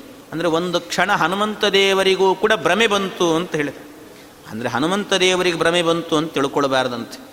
ಯಾಕೆ ಹನುಮಂತ ದೇವರನ್ನು ಹೇಳುವಾಗ ವ್ಯಾಸರಾಜ ಸ್ವಾಮಿಗಳೇನೆ ಒಂದು ಶ್ಲೋಕದಲ್ಲಿ ಸ್ತೋತ್ರ ಮಾಡುವಾಗ ಹೇಳುತ್ತಾರೆ. ಹನುಮಂತ ದೇವರನ್ನ ಮಧ್ವಾಚಾರ್ಯನ ಚಿಂತನೆ ಮಾಡುವಾಗ ಅಭ್ರಮಂ ಭಂಗರಹಿತಂ ಅಜಡಂ ವಿಮಲಂ ಸದಾ ಅಭ್ರಮಂ ಮೊದಲಿಗೆ ಭ್ರಮೆಯೇ ಇಲ್ಲ ಅಂತೆ ಅವರಿಗೆ ಹನುಮಂತ ದೇವರಿಗೆ. ಅಭ್ರಮಂ ಅಂತ ಹೇಳಿದ್ದಾರೆ. ಭ್ರಮೆ ಇಲ್ಲದೇ ಇರುವವರು. ಹಾಗಾದರೆ ಮತ್ತೆ ಮಂಡೋದರಿಯನ್ನು ನೋಡಿ ಸೀತೆ ಅಂತಂದು ಕೊಡಲ್ಲ ಭ್ರಮೆ ಅಲ್ವಾ ಅದು ಅಂತ ಕೇಳಿದರೆ ಅದು ಭ್ರಮೆ ಅಲ್ಲ, ನಟನೆ ಮಾಡಿದ್ದು ಅಂತ ಇಟ್ಟುಕೊಳ್ಬೇಕಂತ ಯಾಕೆ ನಟನೆ ಮಾಡಿದ್ದು ಅಂದರೆ ಲೋಕಕ್ಕೆ ಒಂದು ನೀತಿ ಹೇಳಿಕೊಡಬೇಕಾಗಿದೆ ಅಂತ. ಏನು ಆ ನೀತಿ ಅಂದರೆ ಮಂಡೋದರಿಯನ್ನು ನೋಡಿ ಸೀತೆ ಅಂತ ತಿಳಿದು ಒಂದು ಕ್ಷಣ ನಟನೆ ಮಾಡಿದ್ರಲ್ಲ, ಇದರ ಮೂಲಕ ಲೋಕಕ್ಕೆ ಸಂದೇಶ ಕೊಡ್ತಿದ್ದಾರಂತೆ, ರಾವಣ ಪರಮ ನೀಚನಾಗಿದ್ದಾನೆ ಅಂತ. ಅದು ಹೇಗೆ ಅಂದರೆ ಇಂಥ ಸುಂದರವಾದಂತಹ ಹೆಂಡತಿಯನ್ನು ಇಟ್ಟುಕೊಂಡಿದ್ದಾನಲ್ಲ ಈ ರಾವಣ, ಇಷ್ಟು ಸುಂದರವಾದ ಹೆಂಡತಿ ಇದ್ದರೂ ಕೂಡ ಪರಸ್ತ್ರೀಯರ ಮೇಲೆ ಕಣ್ಣು ಹಾಕಿದ್ದಾನಲ್ಲ, ಎಂಥ ಅಯೋಗ್ಯ ನೋಡಿ ಇವನು ಅಂತ ಅರ್ಥ ಮಾಡಿಕೊಳ್ಳಿ ಅನ್ನೋದಕ್ಕೋಸ್ಕರವಾಗಿ ಅವಳ ಸೌಂದರ್ಯಕ್ಕೆ ಒಂದು ಸರ್ತಿ ಮಾರು ಹೋದಂತೆ ನಟನೆ ಮಾಡಿದಂತೆ ಹನುಮಂತ. ಈ ರೀತಿ ತಿಳ್ಕೊಳ್ಬೇಕು. ಅದರಿಂದ ಭ್ರಮೆ ಅನ್ನೋದು ಹನುಮಂತ ದೇವರಿಗಿಲ್ಲ. ಈ ರೀತಿ ವರ್ತಿಸಿದ್ರಂತೆ. ಆಮೇಲೆ ಅಲ್ಲಿಂದ ಮುಂದಕ್ಕೆ ಹೋಗ್ತಾ ಇದ್ದಾರೆ. ಮುಂದೆ ಹೋಗುವಾಗ ಅಲ್ಲಿ ವಿಭೀಷಣನ ಮನೆ ಕಾಣಿಸ್ತಂತೆ. ವಿಭೀಷಣನ ಮನೆ ಕಾಣಿಸಿದಾಗ ಆ ವಿಭೀಷಣನ ಬಳಿಗೆ ಹೋದ್ರಂತೆ.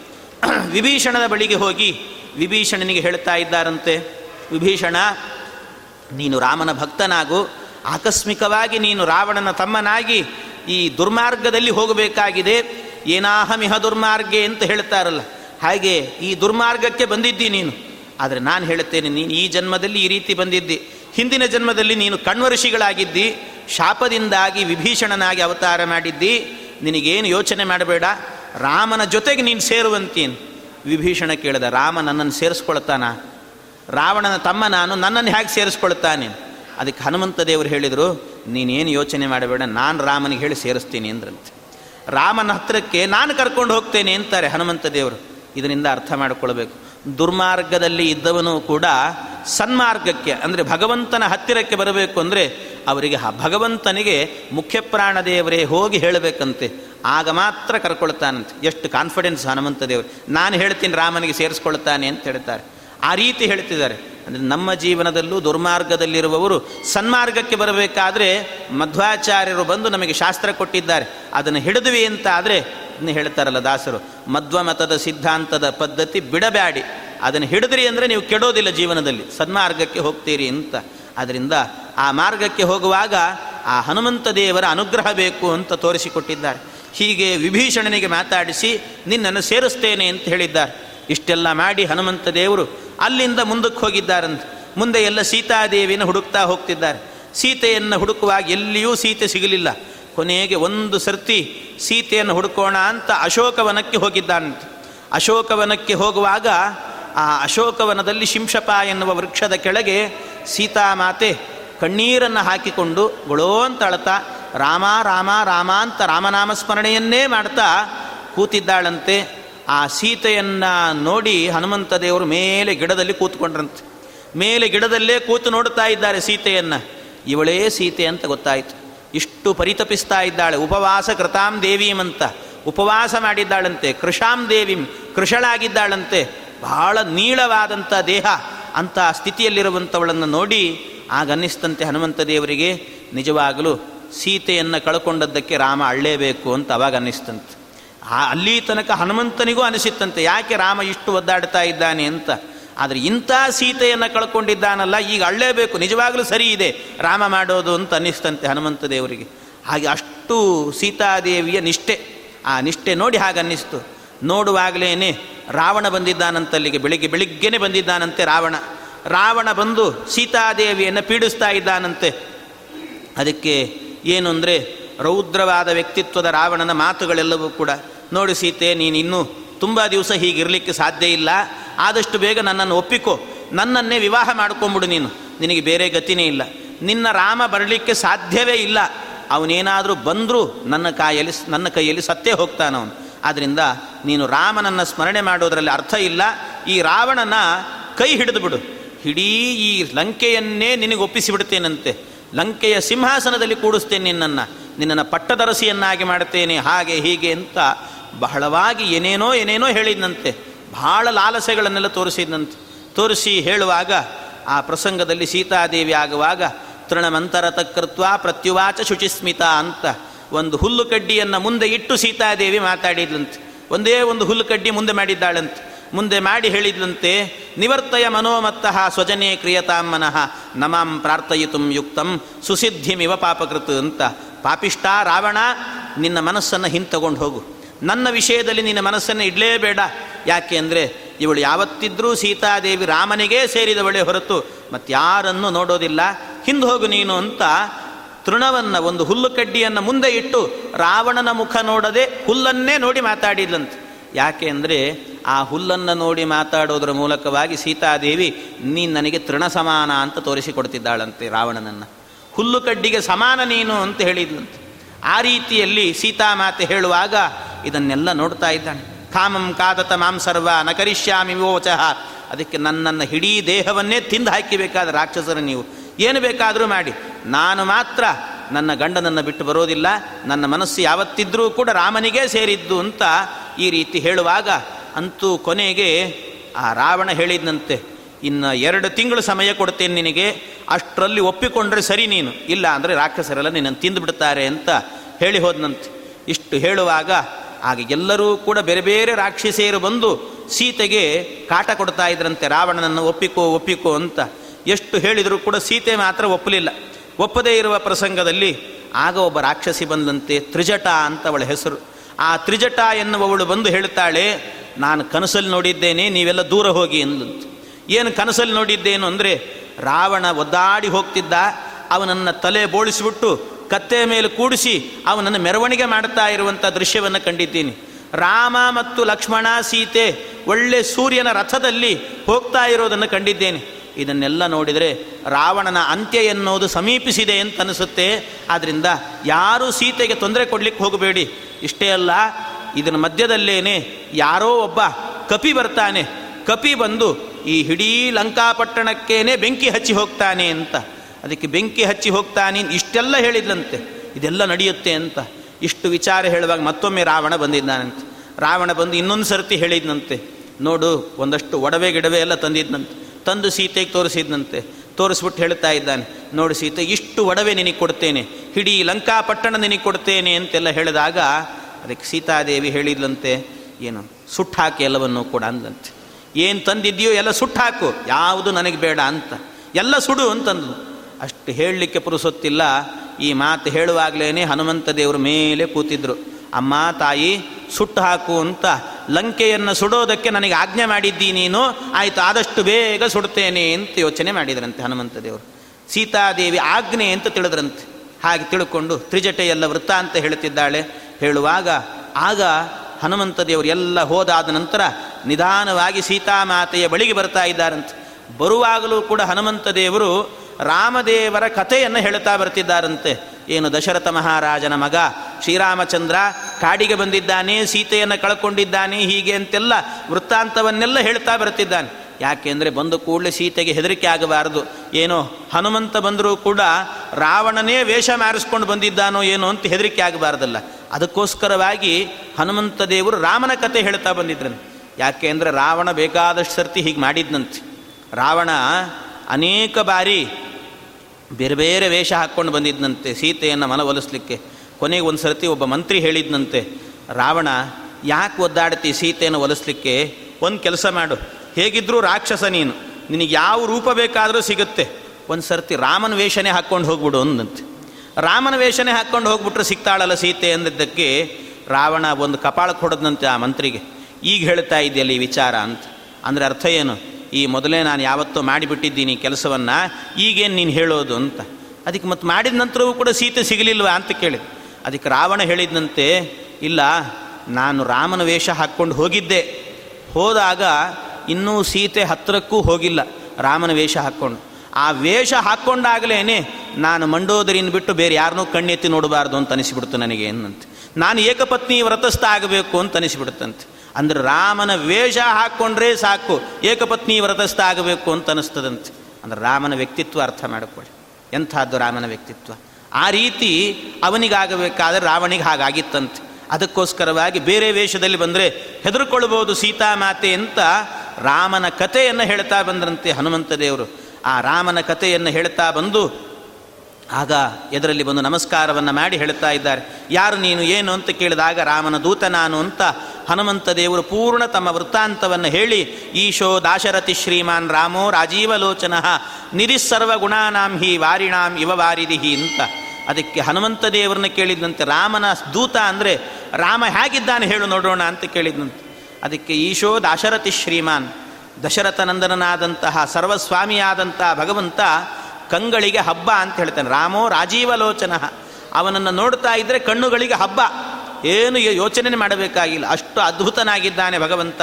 ನಿಧಿ ಸರ್ವಗುಣಾನಾಂಹಿ ಸಕಲ ಗುಣಗಳ ರಾಶಿ ಅವನಲ್ಲಿ ಇದ್ದಾವೆ ಅಷ್ಟೇ ಇಲ್ಲಿ ವಾರೇಣಾಮಿವ ವಾರಿದಿಹಿ ಸಮುದ್ರದಂತೆ ವಿಶಾಲವಾದಂಥ ಗುಣಗಳವನದ್ದು ಗುಣವಂತನಾಗಿದ್ದಾನೆ ಅಂತ ರಾಮನ ವ್ಯಕ್ತಿತ್ವವನ್ನೆಲ್ಲ ನಿರೂಪಣೆ ಮಾಡ್ತಾರೆ ಹನುಮಂತ ದೇವರು.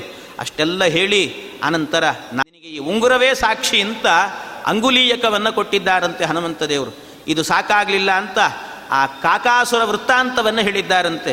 ಹಿಂದೆ ಒಮ್ಮೆ ಕಾಡಲ್ಲಿರುವಾಗಲೇ ಒಬ್ಬ ಕಾಕಾಸುರ, ಅಂದರೆ ಜಯಂತನ ಒಳಗೆ ಒಬ್ಬ ಅಸುರ ಇದ್ದಂತೆ ಇಂದ್ರದೇವರ ಮಗ ಜಯಂತ. ಅವನು ಕಾಗೆ ರೂಪದಲ್ಲಿದ್ದಾನೆ. ಅವನ ಒಳಗೆ ಒಬ್ಬ ಕಾಕಾಸುರ ಅಂತಿದ್ದ. ಆ ಕಾಕಾಸುರ ಬಂದು ಸೀತಾದೇವಿಗೆ ಹಲ್ಲೆ ಮಾಡಬೇಕು ಅಂತ ಅವಳ ವಕ್ಷಸ್ಥಳಕ್ಕೆ ಬಂದು ಹಲ್ಲೆ ಮಾಡಿದ್ದಂತೆ ಅದಕ್ಕೆ ರಾಮದೇವರು ಒಂದು ತೃಣವನ್ನು ಹುಲ್ಲುಕಡ್ಡಿಯನ್ನೇ ಬಾಣ ಮಾಡಿಬಿಟ್ಟಿದ್ರಂತೆ. ಬಾಣ ಮಾಡಿಬಿಟ್ಟು ಒಂದು ಕಣ್ಣನ್ನೇ ತೆಗೆದು ಹಾಕಿದ್ರಂತೆ ಆವತ್ತಿನಿಂದಲೂ ಕೂಡ ಕಾಗೆಗಳಿಗೆಲ್ಲ ಒಂದು ಕಣ್ಣು ಅಂತ ಹೇಳುತ್ತಾರೆ. ಕಾಗೆಗಳಿಗೆಲ್ಲ ಒಂದೇ ಕಣ್ಣಂತೆ. ಅದು ಎರಡು ಕಣ್ಣು ಕಾಣಿಸುತ್ತಷ್ಟೇ. ಆ ಕಣ್ಣಿನ ಗುಡ್ಡೆ ಒಂದೋ ಈ ಕಡೆ ಇರ್ತದೆ, ಒಂದು ಆ ಕಡೆ ಇರ್ತದೆ. ಒಂದೇ ಗುಡ್ಡೆ ಆ ಕಡೆ ಈ ಕಡೆ ಓಡಾಡ್ತಿರ್ತದಂತೆ. ಹಾಗೆ ರಾಮದೇವರು ಮಾಡಿರುವಂತಹದ್ದು. ಈ ರೀತಿ ಈ ವೃತ್ತಾಂತ ಯಾರಿಗೂ ಗೊತ್ತಿರಲಿಲ್ಲ. ಅದನ್ನೂ ನನಗೆ ಹೇಳಿದ್ದಾನೆ ರಾಮಚಂದ್ರ ಅಂತ.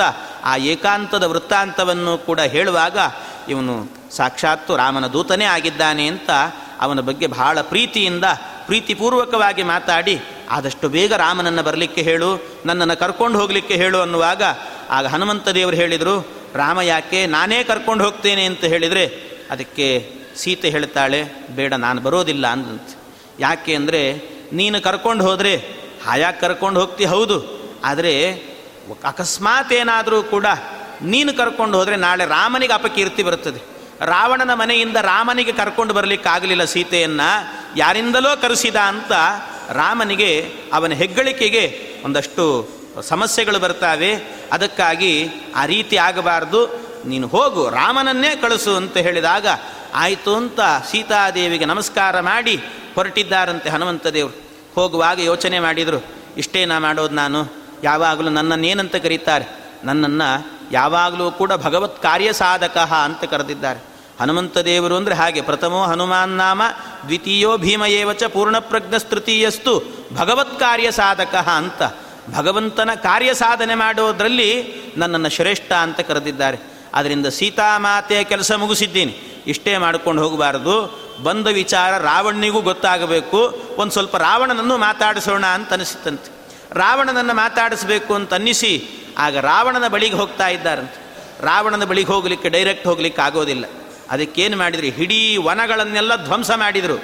ಲಂಕಾಪಟ್ಟಣವನ್ನೆಲ್ಲ ಅಲ್ಲೋಲ ಕಲ್ಲೋಲ ಮಾಡಿದರು. ಯಾರಿಂದಲೂ ಹಿಡಿಲಿಕ್ಕಾಗಲಿಲ್ಲ ಹನುಮಂತ ದೇವರನ್ನು ಅಕ್ಷಕುಮಾರವೆಂದ ರಾವಣನ ಮಗ, ರಾವಣನಷ್ಟೇ ಬಲ ಅಂತ ಅವನಿಗೂ ಕೂಡ ಅವನನ್ನೂ ಸಂಹಾರ ಮಾಡಿದರು. ಎಲ್ಲ ಬಂದವರನ್ನೆಲ್ಲ ಸಂಹಾರ ಮಾಡ್ತಿದ್ದಾರೆ.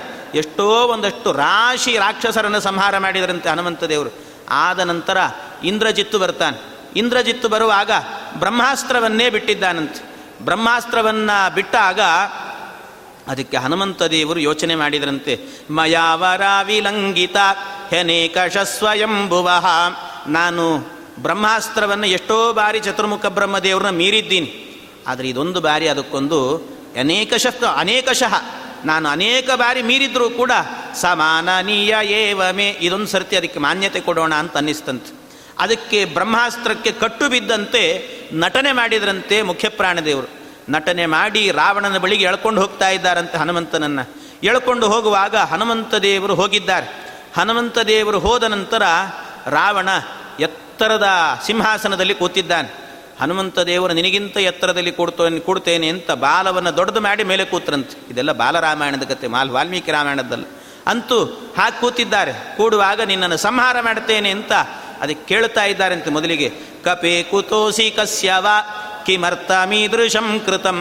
ಕಪಿ, ಯಾಕೆ ಹೀಗೆ ಮಾಡಿದ್ದಿ, ಯಾರು ನೀನು, ಎಲ್ಲಿಂದ ಬಂದಿದ್ದಿ ಅಂತ ಕೇಳುವಾಗ ಹನುಮಂತ ದೇವರು ಹೇಳ್ತಾರೆ, ನಾನು ಶ್ರೀರಾಮಚಂದ್ರನ ದೂತ, ನಾನು ಬಂದದ್ದೇ ನಿನ್ನನ್ನು ಒಮ್ಮೆ ತೋರಿಸ್ಲಿಕ್ಕೆ. ರಾಮಚಂದ್ರನ ದೂತನೇ ಇಲ್ಲಿಗೆ ಬಂದಿದ್ದಾನೆ ಅಂದರೆ, ರಾಮ ಬಂದರೆ ನಿನ್ನ ಗತಿ ಏನಾಗ್ತದೆ ಅಂತ ತೋರಿಸ್ಲಿಕ್ಕೋಸ್ಕರವೇ ಬಂದಿದ್ದೇನೆ ಅಂತ. ಈಗಲೇ ಹೇಳ್ತಾ ಇದ್ದೀನಿ ಕೇಳು ಸೀತಾದೇವಿನ ಬಿಟ್ಬಿಡು. ಒಂದು ವೇಳೆ ನೀನು ಸೀತೆಯನ್ನು ಬಿಡಲಿಲ್ಲ ಅಂದರೆ ರಾಮದೇವರ ಬಾಣ ಹೇಗಿರ್ತದೆ ಅಂತ ನಿನಗೆ ಗೊತ್ತಿಲ್ಲ. ರಾಮದೇವರ ಬಾಣ ಅಂದರೆ ಭಗವಂತನ ಬಾಣ ಬಿಟ್ಟ ಅಂತ ಆದರೆ ಅದಕ್ಕೆ ಎಂಥದ್ದು ಅದು ಅಂದರೆ, ನ ರಾಮ ಬಾಣಧಾರಣೆ ಕ್ಷಮಾ ಸುರೇಶ್ವರ ಅಪಿ, ವಿರಿಂಚಿ ಶರ್ವಪೂರ್ವಕಾ ಕಿಮುತ್ವಮಲ್ಪಸಾರಕಃ ಆ ಬಾಣ ಬಿಟ್ಟ ಅಂದರೆ ಚತುರ್ಮುಖ ಬ್ರಹ್ಮಾದಿ ದೇವತೆಗಳು ನಿಲ್ಲಿಕ್ಕೆ ಸಾಧ್ಯ ಇಲ್ಲ. ಅಂತ ಅದರಲ್ಲಿ ನೀನು ಅಲ್ಪಸಾರಕ. ಅಲ್ಪ ನೀನು, ಏನೂ ಅಲ್ಲ. ಆದ್ದರಿಂದ ಈಗಲೇ ಜಾಗ್ರತೆ. ಸೀತೆಯನ್ನು ನೀನೇ ಕರ್ಕೊಂಡು ಹೋಗಿ ರಾಮನಿಗೆ ಒಪ್ಸು. ಶರಣಾಗತನಾದರೆ ಈಗಲೂ ಕೂಡ ನಿನ್ನನ್ನು ರಕ್ಷಣೆ ಮಾಡಿಬಿಡ್ತಾನೆ. ಬಿಟ್ಟುಬಿಡ್ತಾನೆ ರಾಮ. ಮಾಡಿಕೋ ನೀನು ಅಂತ ಹೇಳಿದರೆ, ನನಗೇ ಉಪದೇಶ ಮಾಡುತ್ತೀಯಾ ಅಂತ, ನಿನ್ನನ್ನು ಸಂಹಾರ ಮಾಡುತ್ತೇನೆ ಅಂತ ಹೊರಡುವಾಗ ವಿಭೀಷಣ ಬಂದು ಅವನನ್ನು ಕೊಲ್ಲಿ ಅಂತ ಹೇಳುವಾಗ ವಿಭೀಷಣನೇ ಬರ್ತಾ ಇದ್ದಾನಂತೆ ಅಡ್ಡ. ದೂತನನ್ನು ಸಂಹಾರ ಮಾಡೋದು ಧರ್ಮ ಅಲ್ಲ ಅಂತ. ರಾಜನಾದವನು ದೂತನ ಸಂಹಾರ ಮಾಡಬಾರದು. ಅದಕ್ಕಾಗಿ ಅವನ ಸಂಹಾರ ಮಾಡಬೇಡ ಅಂತ ಹೇಳಿದಾಗ ಅದಕ್ಕೆ ಕೊನೆಗೆ ಯೋಚನೆ ಮಾಡಿ, ಇವನ ಸಂಹಾರ ಮಾಡದೇ ಇದ್ದರೂ ಕೂಡ ಇವನಿಗೆ ತುಂಬ ಅಂಗಗಳಲ್ಲೇನೆ ಮುಖ್ಯವಾದದ್ದು ಕಪಿಗಳಿಗೆ ಯಾವುದು ಅಂದರೆ ಬಾಲ. ಆ ಬಾಲಕ್ಕೆ ಬೆಂಕಿ ಕೊಡೋಣ ಅಂತ ಎಲ್ಲ ಬೆಂಕಿ ಹಚ್ಚಿ ಅಂತ ಹೇಳಿದ್ನಂತೆ. ಹನುಮಂತ ದೇವರು ಬಾಲ ಉದ್ದ ಮಾಡಿದ್ರಂತೆ, ಆ ಉದ್ದ ಮಾಡಿದ ಬಾಲಕ್ಕೆ ಒಂದೊಂದು ಬಟ್ಟೆಯನ್ನು ನೆನೆಸಿ ನೆನೆಸಿ, ಎಣ್ಣೆಯಲ್ಲಿ ನೆನೆಸಿ ನೆನೆಸಿ ಆ ಬಾಲಕ್ಕೆ ಸುತ್ತಾ ಇದ್ರಂತೆ. ಎಲ್ಲಿ ತನಕ ಅಂದರೆ ಕೊನೆಗೆ ಎಲ್ಲರೂ ಹಾಕಿಕೊಂಡ ಮೈ ಮೇಲೆ ಹಾಕಿರುವಂಥ ಶಾಲುಗಳನ್ನೆಲ್ಲ ಸುತ್ತಿದ್ರಂತೆ. ಅದನ್ನು ಹೇಳ್ತಾರೆ ವಾದರಾಜ ಸ್ವಾಮಿಗಳು ಹೇಳುವಾಗ, ಶಾಲು ಸಕಲಾತಿಯು ಸಾಲದೆ ಇರಲು. ಅದು ಯಾವುದು ಸಾಕಾಗಲೇ ಇಲ್ಲಂತೆ. ಬಾಲೆಯರ ವಸ್ತ್ರವನ್ನು ತ ತೆಗೆದು ತಾರೆನಲು ಅಂತ ಹೇಳುತ್ತಾರೆ. ಹಾಗೆ ಎಲ್ಲ ಬಾಲೆಯರ ವಸ್ತ್ರವನ್ನು ಕಿತ್ಕೊಂಡು ಬರ್ತಾ ಇದ್ದಾರಂತೆ. ಬಂದು ಅದಕ್ಕೆ ಬಾಲಕ್ಕೆಲ್ಲ ಸುತ್ತುತ್ತಾ ಇದ್ದಾರಂತೆ. ಸುತ್ತುವಾಗ ಸಾಕಾಗಲೇ ಇಲ್ಲ. ಅಂತೂ ಪರವಾಗಿಲ್ಲ ಅಂತ ಹಾಗೆ ಬೆಂಕಿ ಕೊಡಿ ಅಂದ್ರಂತೆ. ಬೆಂಕಿ ಕೊಟ್ಟ ನಂತರ ಹನುಮಂತ ದೇವರ ಆಟ ಆರಂಭ ಆಯಿತು. ಇಡೀ ಲಂಕೆಯನ್ನೇ ದಹನ ಮಾಡುವಾಗ ದೊಡ್ಡ ಹೋಮವನ್ನು ಮಾಡ್ತಾ ಇದ್ದೇನೆ ಅಂತ ಚಿಂತನೆ ಮಾಡಿಕೊಂಡು ರಾಕ್ಷಸರ ಸಂಹಾರವೇ ಹೋಮ ಅಂತ ಲಂಕಾ ದಹನವನ್ನು ಮಾಡಿದ್ದಾರಂತೆ. ಆ ಲಂಕಾ ದಹನವನ್ನು ಮಾಡಿ ಅದ್ಭುತವಾಗಿ, ಬಹಳ ಅದ್ಭುತವಾದಂಥ ಲಂಕಾ ದಹನ ಅಂತ ಹೇಳುತ್ತಾರೆ ಈ ರೀತಿ ಲಂಕಾ ದಹನವನ್ನು ಮಾಡಿ ಆದ ನಂತರ ಎಲ್ಲ ಕಡೆ ದಗದಗ ಅಂತ ಹೊತ್ತಿ ಉರಿತಾ ಇದೆ ಲಂಕೆ. ಈ ಲಂಕೆ ಹೊತ್ತಿ ಉರಿಯುವಾಗ ಆ ಪ್ರಸಂಗದಲ್ಲಿ ಹನುಮಂತ ದೇವರು ಯೋಚನೆ ಮಾಡಿದರಂತೆ, ಇಷ್ಟೆಲ್ಲ ಲಂಕೆಯನ್ನೆಲ್ಲ ಸುಟ್ಟು ಹಾಕಿದೆ ನಾನು, ಆದರೆ ಲಂಕೆಯಲ್ಲಿ ಸೀತೆಯೂ ಕೂಡ ಇದ್ದಾಳೆ, ಆ ಸೀತಾಮಾತೆಗೇನಾದರೂ ಆಯಿತೋ ಏನೋ ಅಂತ ಯೋಚನೆ ಮಾಡಿದರಂತೆ. ಅದಕ್ಕೆ ಅಷ್ಟು ಯೋಚನೆ ಮಾಡುವಾಗಲೇ ಕೂಡಲೇ ಮೇಲಿಂದ ಎರಡು ಪಕ್ಷಿಗಳು ಹೋಗ್ತಾ ಇದ್ವಂತೆ. ಪಕ್ಷಿಗಳು ಮಾತಾಡಿದ್ವಂತೆ, ಇಡೀ ಲಂಕೆ ಸುಟ್ಟು ಹೋದರೂ ಕೂಡ ಸೀತಾದೇವಿ ಇರುವ ಜಾಗ ಮಾತ್ರ ಏನಾಗಿಲ್ಲ ಅಂತ. ಅಷ್ಟು ಹೇಳಲಿಕ್ಕೆ ಪುರಸುತ್ತಿಲ್ಲ ಇನ್ನೂ ಸಂತೋಷ ಆಯಿತು ಹನುಮಂತ ದೇವರಿಗೆ. ಬಹಳ ಸಂತೋಷ ಆಗಿ ಅಲ್ಲಿಂದ ಒಂದು ಸರ್ತಿ ಸೀತಾದೇವಿ ಬಳಿಗೆ ನೆಗೆದ್ರಂತೆ. ಅಲ್ಲಿ ನೆಗೆಯುವಾಗ ಸೀತಾಮಾತೆ ಪ್ರಾರ್ಥನೆ ಮಾಡ್ತಾ ಇದ್ದಾಳೆ. ಈ ಹನುಮಂತ ದೇವರ ಬಾಲಕ್ಕೆ ಬೆಂಕಿ ಬಿದ್ದಿದೆ ಅನ್ನೋ ವಿಚಾರ ಗೊತ್ತಾಗಿ ಅಗ್ನಿಯನ್ನೇ ಸ್ತೋತ್ರ ಮಾಡ್ತಿದ್ದಾಳೆ ನಾನು ನಿಜವಾಗಲೂ ಪಾತಿವ್ರತ್ಯ ಧರ್ಮವನ್ನು ಸರಿಯಾಗಿ ಪಾಲನೆ ಮಾಡಿದರೆ ಅಗ್ನಿ ಆ ಹನುಮಂತ ದೇವರ ಬಾಲಕ್ಕೆ ನೀನು ಸುಡಬಾರದು ಅಂತ ಪ್ರಾರ್ಥನೆ ಮಾಡ್ತಿದ್ದಾಳಂತೆ ಎಷ್ಟು ಅನ್ಯೋನ್ಯವಾಗಿದೆ ಇಬ್ಬರದ್ದು ಕೂಡ. ಈ ರೀತಿ ಹನುಮಂತ ದೇವರು ಬಂದು ಆ ಸೀತಾಮಾತೆಯನ್ನು ನೋಡಿ ಅಲ್ಲಿಂದ ಸಂತೋಷದಿಂದ ಸೀತಾಮಾತೆಗೆ ನಮಸ್ಕಾರವನ್ನು ಮಾಡಿ, ಸೀತಾಮಾತೆ, ನಾನು ಹೋಗಿ ಬರುತ್ತೇನೆ ಅಂತ ಹೇಳುವಾಗ ಸೀತಾಮಾತೆ ಒಂದು ಚೂಡಾಮಣಿಯನ್ನು ಕೊಟ್ಟು ರಾಮನಿಗೆ ಸಂದೇಶವನ್ನು ಕೊಡು ಅಂತ ಕಳಿಸಿಕೊಟ್ಟಿದ್ದಾಳೆ. ಕಳಿಸಿಕೊಟ್ಟಾಗ ಅಲ್ಲಿಂದ ಸಂದೇಶವನ್ನು ಹೊತ್ತುಕೊಂಡು ಹನುಮಂತ ದೇವರು ಅಲ್ಲಿಂದಲೇ ಹಾರತಾ ಇದ್ದಾರಂತೆ. ಹಾರುವಾಗಲೂ ಕೂಡ ಮತ್ತೆ ಒಮ್ಮೆ ಆ ಬಾಲಕ್ಕೆ ಹತ್ತಿದ ಬೆಂಕಿಯನ್ನು ಕೂಡಲೇ ಒಂದು ಸರ್ತಿ ಸಮುದ್ರಕ್ಕೆ ಹಾಕಿ ನೆನೆಸಿದ್ರಂತೆ. ನೆನೆಸಿದಾಗ ಆಗ ಯೋಚನೆ ಮಾಡಿದ್ರಂತೆ. ಇಡೀ ಲಂಕಾದಹನ ಅನ್ನೋದೊಂದು ಹೋಮ. ಹೋಮ ಆದ ನಂತರ ಕೊನೆಯಲ್ಲಿ ಒಂದು ಅವಭೃತ ಸ್ನಾನ ಆಗಬೇಕಂತ. ಅದಕ್ಕೆ ಇಲ್ಲಿ ತನಕ ಹೋಮ ಮಾಡಿದ್ದ್ಯಾರು ಅವನ ಬಾಲವೇ ಹೋಮ ಮಾಡಿದೆ. ಆದ್ದರಿಂದ ಬಾಲ ಮಾಡಿದ್ರಿಂದಾಗಿ ಬಾಲವೇ ಒಂದು ಸ್ನಾನ ಮಾಡಲಿ ಅಂತ ಹನುಮಂತ ದೇವರು ಅದನ್ನು ಸಮುದ್ರಕ್ಕೆ ಹಾಕಿ ಮುಳುಗಿಸಿದ್ರಂತೆ ಬಾಲವನ್ನು. ಅವಭೃತ ಸ್ನಾನ ಆಯಿತು ಅಂದುಕೊಂಡ್ರಂತೆ. ಇಷ್ಟು ಅವಭೃತ ಸ್ನಾನ ಮಾಡಿಕೊಂಡು ಹನುಮಂತ ದೇವರು ಹೊರಟಿದ್ದಾರಂತೆ. ಹೊರಡುವಾಗ ಸೀತಾದೇವಿಗೆ ನಮಸ್ಕಾರ ಮಾಡಿದರು. ರಾಮಚಂದ್ರ ದೇವರಿಗೂ ಕೂಡ ನಮಸ್ಕಾರ ಅಂತ ಹೇಳುತ್ತಾರೆ. ಮಂಗಳಂ ಶ್ರೀರಾಮಚಂದ್ರ ದೇವರಿಗೆ ಮಂಗಳಂ ಸೀತಾದೇವಿ ಚರಣಂಗಳಿಗೆ ಎಲ್ಲರಿಗೂ ನಮಸ್ಕಾರ ಅಂತ ಹೇಳಿಕೊಂಡು ಭಗವಂತ ಆ ಹನುಮಂತ ದೇವರು ಅಲ್ಲಿಂದ ಹಾರಿ ಹೊರಟಿದ್ದಾರೆ ಮತ್ತೆ. ಹಾರಿ ಹೋದಾಗ ಜಾಂಬವಂತಾದಿಗಳೆಲ್ಲರೂ ಕೂಡ ಆನಂದದಿಂದ ಆ ಹನುಮಂತ ದೇವರನ್ನು ಸ್ವಾಗತ ಮಾಡುತ್ತಿದ್ದಾರೆ. ಮೊದಲಿಗೆ ಕೇಳಿದ್ರಂತೆ, ಏನು ಹನುಮಂತ, ಹೋದ ಕೆಲಸ ಏನಾಯಿತು? ಅಂತ. ಹೋದ ಕೆಲಸ ಮುಗಿಸಿ ಬಂದಿದ್ದೇನೆ ಅಂತ ಹೇಳಿದರು. ಭಗವತ್ ಕಾರ್ಯ ಸಾಧಕ ನಾನು ಅಂತ ಹೇಳಿದರು. ಹೇಳಿದ ಕೂಡಲೇ ಆನಂದ ಆಯಿತು. ಆನಂದದಿಂದ ಏನೇನು ನಡೀತು ಅನ್ನೋ ವೃತ್ತಾಂತವನ್ನೆಲ್ಲ ಕೇಳುವಾಗ ಎಲ್ಲ ಹೇಳಿದ್ರಂತೆ. ಎಲ್ಲ ಹೇಳಿ ಹನುಮಂತ ದೇವರು ಹೇಳುವಾಗ ಕಪಿಗಳಿಗೆಲ್ಲ ಸಂತೋಷ ಆಗಿ ಬೇರೆ ಬೇರೆ ವನಗಳಿಗೆಲ್ಲ ನುಗ್ಗಿ ಎಲ್ಲ ವನವನ್ನು ಧ್ವಂಸ ಮಾಡಿ ಹಣ್ಣುಗಳನ್ನೆಲ್ಲ ತಿಂತಾ ಇದ್ದಾವಂತೆ. ಆ ವನಗಳನ್ನು ಧ್ವಂಸ ಮಾಡುವಾಗ ಸುಗ್ರೀವನಿಗೆ ಗೊತ್ತಾಯಿತು. ಯಾಕೆ ಏನಾಯಿತು ಅಂತ ಕೇಳುವಾಗ ಆಗ ಹನುಮಂತ ದೇವರು ಬಂದಿದ್ದಾರೆ. ಓ ಸರಿ ಹಾಗಾದ್ರೆ ಏನು ಬೇಕಾದರೂ ಧ್ವಂಸ ಮಾಡಿ ಅಂದ್ರಂತೆ ಸುಗ್ರೀವ. ಏನು ಬೇಕಾದ್ರೆ ಕಾರ್ಯ ಸಾಧನೆ ಆಗಿದೆ ಅಂತ. ಆಗ ಹನುಮಂತ ದೇವರು ರಾಮದೇವರ ಬಳಿಯಲ್ಲಿ ಬಂದು ರಾಮದೇವರನ್ನು ನೋಡಿ, ಬಾಷ್ಪವಾರಿ ಪರಿಪೂರ್ಣ ಲೋಚನ ಅಂತ ಕಣ್ಣಲ್ಲಿ ನೀರು ತುಂಬಿಕೊಂಡು ಹನುಮಂತ ದೇವರು ಬರ್ತಾ ಇದ್ದಾರಂತೆ. ಬಂದು ಹೇಳ್ತಾ ಇದ್ದಾರೆ, ಆಗ ಸೀತಾದೇವಿಯನ್ನು ನೋಡಿದ್ದೇನೆ. ಬಂದು ಮಾಡಿದ ಕೆಲಸ ಏನು ಅಂದರೆ, ಚೂಡಾಮಣಿಂ ಪವನಜ ಪದಯೋಪಪಾತ ಅಂತ. ಚೂಡಾಮಣಿಯನ್ನು, ಸೀತಾದೇವಿ ಕೊಟ್ಟ ಚೂಡಾಮಣಿಯನ್ನು ತಂದು ಹನುಮಂತ ದೇವರು ರಾಮಚಂದ್ರ ದೇವರ ಪಾದಕ್ಕೆ ಇಟ್ಟಿದ್ದಾರಂತೆ. ಆ ಪಾದಕ್ಕಿಟ್ಟು ಆ ಚೂಡಾಮಣಿಯಿಂದಾಗಿ ಸೀತಾದೇವಿಯೇ ಬಂದು ನಿನ್ನ ಪಾದಕ್ಕೆ ನಮಸ್ಕಾರ ಮಾಡ್ತಿದ್ದಾಳೆ ಅಂತ ಅರ್ಥ ಅಂದ್ರಂತೆ. ಸೀತಾದೇವಿಯ ಚೂಡಾಮಣಿ ತಂದು ಕೊಟ್ಟು ಹೀಗೆ ಹೇಳಿದರು. ಸೀತಾದೇವಿನ ನೋಡಿದೆ, ತತ್ರ ದೃಷ್ಟ ಮಯಾ ಸೀತಾ ರಾವಣಾಂತಪುರೇ ಸತಿ, ಸನ್ಯಸ್ಯ ತ್ವಯಿ ಜೀವಂತಿ, ರಾಮ ರಾಮ ಮನೋರಥಂ ಅಂತ. ರಾಮ ರಾಮ ಅಂತಲೇ ನಿನ್ನನ್ನೇ ಸ್ಮರಣೆ ಮಾಡಿಕೊಂಡು ಜೀವ ಗಟ್ಟಿ ಹಿಡಿದು ಕೂತಿದ್ದಾಳೆ. ರಾಮ ಬರ್ತಾನೆ ಅನ್ನೋ ಒಂದೇ ಒಂದು ಆಸೆಯಿಂದ ಸೀತಾಮಾತೆ ಇದ್ದಾಳೆ, ನಾವು ಆದಷ್ಟು ಬೇಗ ಹೊರಡಬೇಕು ಅಂತ ಹೇಳುವಾಗ ರಾಮಚಂದ್ರನ ಬಗ್ಗೆ ಪ್ರೀತಿ ಉಕ್ಕಿ ಬಂದು ಹನುಮ, ರಾಮಚಂದ್ರ ದೇವರು ಹನುಮಂತನ ಮೇಲೆ ಪ್ರೀತಿಯಿಂದ ಆ ಕೂಡಲೇ ಏನು ಕೊಡಲಿ ನಿನಗೆ ಅಂತ ಕೇಳ್ತಾರೆ ಏನೂ ಕೊಡಲಿಕ್ಕಿಲ್ಲ, ನನ್ನನ್ನೇ ನಾನು ಕೊಡ್ತೇನೆ ಅಂತ ಹನುಮಂತ ದೇವರನ್ನೇ ಬಿಗಿದಪ್ಪಿಕೊಂಡಿದ್ದಾರಂತೆ. ಅವರನ್ನೇ ಅರ್ಪಣೆ ಮಾಡಿಕೊಂಡಿದ್ದಾರೆ. ಹೀಗೆ ಅರ್ಪಣೆ ಮಾಡಿಕೊಂಡು ಆ ಸಂದರ್ಭದಲ್ಲಿ ಮುಂದೆ ಆಗಬೇಕಾದರೆ ಆಯಿತು, ಮುಂದುವರಿಸೋಣ, ಇನ್ನು ಯುದ್ಧಕ್ಕಾದರೂ ಹೊರಡೋಣ ಅಂತ ಹೊರಟು, ಆಗ ಹನುಮಂತ ದೇವರನ್ನು ಮುಂದೆ ಮಾಡಿಕೊಂಡು ಸೇತುವೆಯನ್ನು ನಿರ್ಮಾಣ ಮಾಡಬೇಕು ಅಂತ ಹೊರಟ್ರಂತೆ. ಸೇತುವೆಯನ್ನು ನಿರ್ಮಾಣ ಮಾಡುವಾಗ ಬಹಳ ಅದ್ಭುತ ಅದೊಂದು ಪ್ರಸಂಗ. ಸೇತುವೆ ನಿರ್ಮಾಣ ಮಾಡಿದ್ರಂತೆ. ಸೇತುವೆ ನಿರ್ಮಾಣ ಮಾಡುವಾಗ ಕಪಿಗಳೆಲ್ಲ ಒಂದೊಂದು ಕಲ್ಲು ತಂದು ತಂದು ತಂದು ಹಾಕ್ತಾ ಇದ್ರಂತೆ ಸಮುದ್ರಕ್ಕೆ. ಆ ಕಲ್ಲು ಹಾಕಿದರೆ ಕಲ್ಲೆಲ್ಲ ಮುಳುಗಿ ಹೋಗ್ತಿತ್ತಂತೆ. ಕಲ್ಲು ಮುಳುಗಿದಾಗ ಅದಕ್ಕೆ ಯಾರೋ ಒಬ್ಬ ಕಪಿ ಹೇಳಿದ್ರಂತೆ, ಹನುಮಂತ, ಏನು ಮಾಡೋದು? ಎಷ್ಟು ಕಲ್ಲು ಹಾಕೋದು? ಹಾಕಿದ ಕಲ್ಲೆಲ್ಲ ಮುಳುಗಿ ಹೋಗ್ತಾ ಇದೆ. ಏನಾದರೂ ಮಾಡಿ ತೇಲ್ಸಪ್ಪ, ಒಂದ ನೀನು ಕೆಳಗೆ ಹೋಗಿ ಕೂತ್ಕೋ ಅಂದ್ರಂತ. ಅದಕ್ಕೆ ಹನುಮಂತ ದೇವರು ಅಷ್ಟೆಲ್ಲ ಬೇಕಾಗಿಲ್ಲ, ಇಷ್ಟೇ ಒಂದು ಕೆಲಸ ಮಾಡಿ. ಎಲ್ಲರೂ ಕೂಡ ಕಲ್ಲು ಹಾಕುವಾಗ ಆ ಕಲ್ಲಿನ ಮೇಲೆ ಶ್ರೀರಾಮ ಶ್ರೀರಾಮ ಅಂತ ಬರೀರಿ. ಆ ಕಲ್ಲಿನ ಮೇಲೆ ರಾಮ ರಾಮ ಅಂತ ಬರೆದು ಹಾಕಿದರೆ ಸಾಕು ಕಲ್ಲು ತೇಲುತ್ತೆ ಅಂದ್ರಂತ. ಸರಿ ಅಂತ ಎಲ್ಲರೂ ಕೂಡ ಹಾಗೆ ಮಾಡಲಿಕ್ಕೆ ಶುರು ಮಾಡಿದ್ರಂತ. ಎಲ್ಲ ಕಲ್ಲು ಹಾಕಿದರು. ಕಲ್ಲು ಹಾಕುವಾಗ ರಾಮ ರಾಮ ಅಂತ, ಶ್ರೀರಾಮ ಅಂತ ಬರೆದಿರುವ ಕಲ್ಲುಗಳೆಲ್ಲವೂ ಕೂಡ ತೇಲಲಿಕ್ಕೆ ಶುರುವಾಯಿತಂತೆ. ಅದ್ಭುತ ಇದು. ರಾಮನಾಮದ ಮಹಿಮೆ ಎಷ್ಟು ಕೊಂಡಾಡಿದ್ರು ಎಲ್ಲರೂ ಕೂಡ. ಇನ್ನೂ ರಾಮನಾಮಕ್ಕೆ ಎಷ್ಟು ಮಹತ್ವ ಇದೆ ಅಲ್ಲ ಅಂತ ಎಲ್ಲರೂ ಜೈಕಾರ ಹಾಕಲಿಕ್ಕೆ ಶುರು ಮಾಡಿದರು. ಇದರ ಮಧ್ಯದಲ್ಲಿ ಯಾವುದೋ ಒಂದು ಚಿಕ್ಕ ಅಳಿಲು ಮರಿ ಇತ್ತಂತೆ. ಆ ಅಳಿಲು ಮರಿ ಏನು ಮಾಡಿತ್ತಂತೆ? ನಾನು ರಾಮನ ಈ ಕಾರ್ಯದಲ್ಲಿ ನಾನು ನನ್ನಿಂದ ಆದ ಸೇವೆಯನ್ನು ಮಾಡಬೇಕು ಅಂತ ಅದು ಏನು ಮಾಡ್ತಾ ಇತ್ತು? ಅಳಿಲು ಮರಿ ಸಮುದ್ರದ ನೀರಲ್ಲಿ ತನ್ನ ಮೈ ಒದ್ದೆ ಮಾಡಿಕೊಳ್ತಿತ್ತಂತೆ. ಮೈ ಒದ್ದೆ ಮಾಡಿಕೊಂಡು ಮೇಲೆ ಬರೋದು, ಉಸುಕಲ್ಲೆಲ್ಲ ಒದ್ದಾಡೋದು. ಮೈಯೆಲ್ಲ ಉಸುಕು ತುಂಬಿಸ್ಕೊಂಡು ಅದು ನಿಧಾನ ಹೋಗ್ತಿತ್ತಂತೆ. ಹೋಗಿ ಆ ಕಲ್ಲುಗಳು ಹಾಕಿದಾಗ ಮಧ್ಯ ಮಧ್ಯದಲ್ಲಿ ತೂತಿರುತ್ತಿತ್ತಲ್ಲ ಸಂದುಗಳು, ಆ ಸಂದುಗಳಲ್ಲಿ ಹೋಗಿ ಒಂದು ಪ್ಯಾಚ್ ವರ್ಕ್ ಮಾಡಿ ಬರ್ತಿತ್ತಂತೆ. ಅಷ್ಟು ಪ್ಯಾಚ್ ವರ್ಕ್ ಮಾಡಿ ನಾನು ರಾಮನ ಸೇವೆ ಮಾಡ್ತಾ ಇದ್ದೇನೆ ಅಂತ ಮಾಡ್ತಿತ್ತಂತೆ. ಮಾಡುವಾಗ ಒಬ್ಬ ಕಪಿ ಆ ಅಳಿಲನ್ನು ನೋಡಿ ಹಾಗೆಲ್ಲ ಕಾಲಲ್ಲಿ ಓಡಾಡ್ತಿತ್ತು. ದೊಡ್ಡ ದೊಡ್ಡ ಕಲ್ಲು ಬೇರೆ ಹೊತ್ಕೊಂಡು ಬರ್ತಿದ್ರು ಕಪಿಗಳು. ಒಂದು ಕಪಿ ಹೇಳಿತಂತೆ ಅಳಿಲಿಗೆ, ನೋಡು, ಸುಮ್ಮನೆ ಕಾಲು ಕಾಲಲ್ಲಿ ಬರ್ತಿದ್ದಿ ಒಂದು ಸರ್ತಿ ನಾವೇನಾದರೂ ಕಾಲಿಟ್ಟರೆ ಹೊಸಿಗೆ ಹೋಗಿಬಿಡ್ತೀನಿ ನೀನು. ಈ ಕಡೆ ಬರಬೇಡ, ಹೋಗಿ ನಡಿ ಅಂತ ಬೈತಂತೆ. ಬೈದದ್ದಕ್ಕೆ ಅಳಿಲು ಮರಿ, ಪಾಪ, ನಾನೂ ಸೇವೆ ಮಾಡಬೇಕು ಅಂತ ಬಂದರೆ ಯಾರೂ ನನ್ನ ಮಾತೇ ಕೇಳ್ತಿಲ್ಲ. ನನಗೆ ಸೇವೆಗೆ ಅವಕಾಶ ಕೊಡಲಿಲ್ಲಲ್ಲ. ನನ್ನನ್ನು ಯಾರೂ ಗಮನಿಸಲೇ ಇಲ್ಲಲ್ಲ ಅಂತ ಒಂದು ಕಡೆಯಲ್ಲಿ ಕೂತುಕೊಂಡಿತ್ತಂತೆ. ಕೂತಿರುವಾಗ ರಾಮದೇವರು ಅದರ ಹತ್ತಿರಕ್ಕೆ ಬಂದ್ರಂತೆ. ರಾಮದೇವರ ಹತ್ತಿರಕ್ಕೆ ಬಂದು ಅಳಿಲಿಗೆ ಹೇಳಿದ್ರಂತೆ ನೀನು ಮಾಡಿದ ಸೇವೆಯನ್ನು ಯಾರು ಗಮನಿಸದಿದ್ದರೂ ಕೂಡ ನಾನು ಗಮನಿಸಿದ್ದೇನೆ ಅಂತ ಒಂದು ಸರ್ತಿ ಅದರ ಬೆನ್ನಿನ ಮೇಲೆ ಕೈ ಆಡಿಸಿದ್ರಂತೆ. ಅದರ ಬೆನ್ನಿನ ಮೇಲೆ ಕೈ ಆಡಿಸಿದ ನಂತರ ಆವತ್ತಿನಿಂದ ಅಳಿಲಿನ ಮೇಲೆ ದೇಹದ ಮೇಲೆ ನೋಡಿ ಒಂದು ಗುರುತಿರ್ತದೆ ಅದು ರಾಮದೇವ್ರ ಕೈಯೇ ಗುರುತಂತೆ.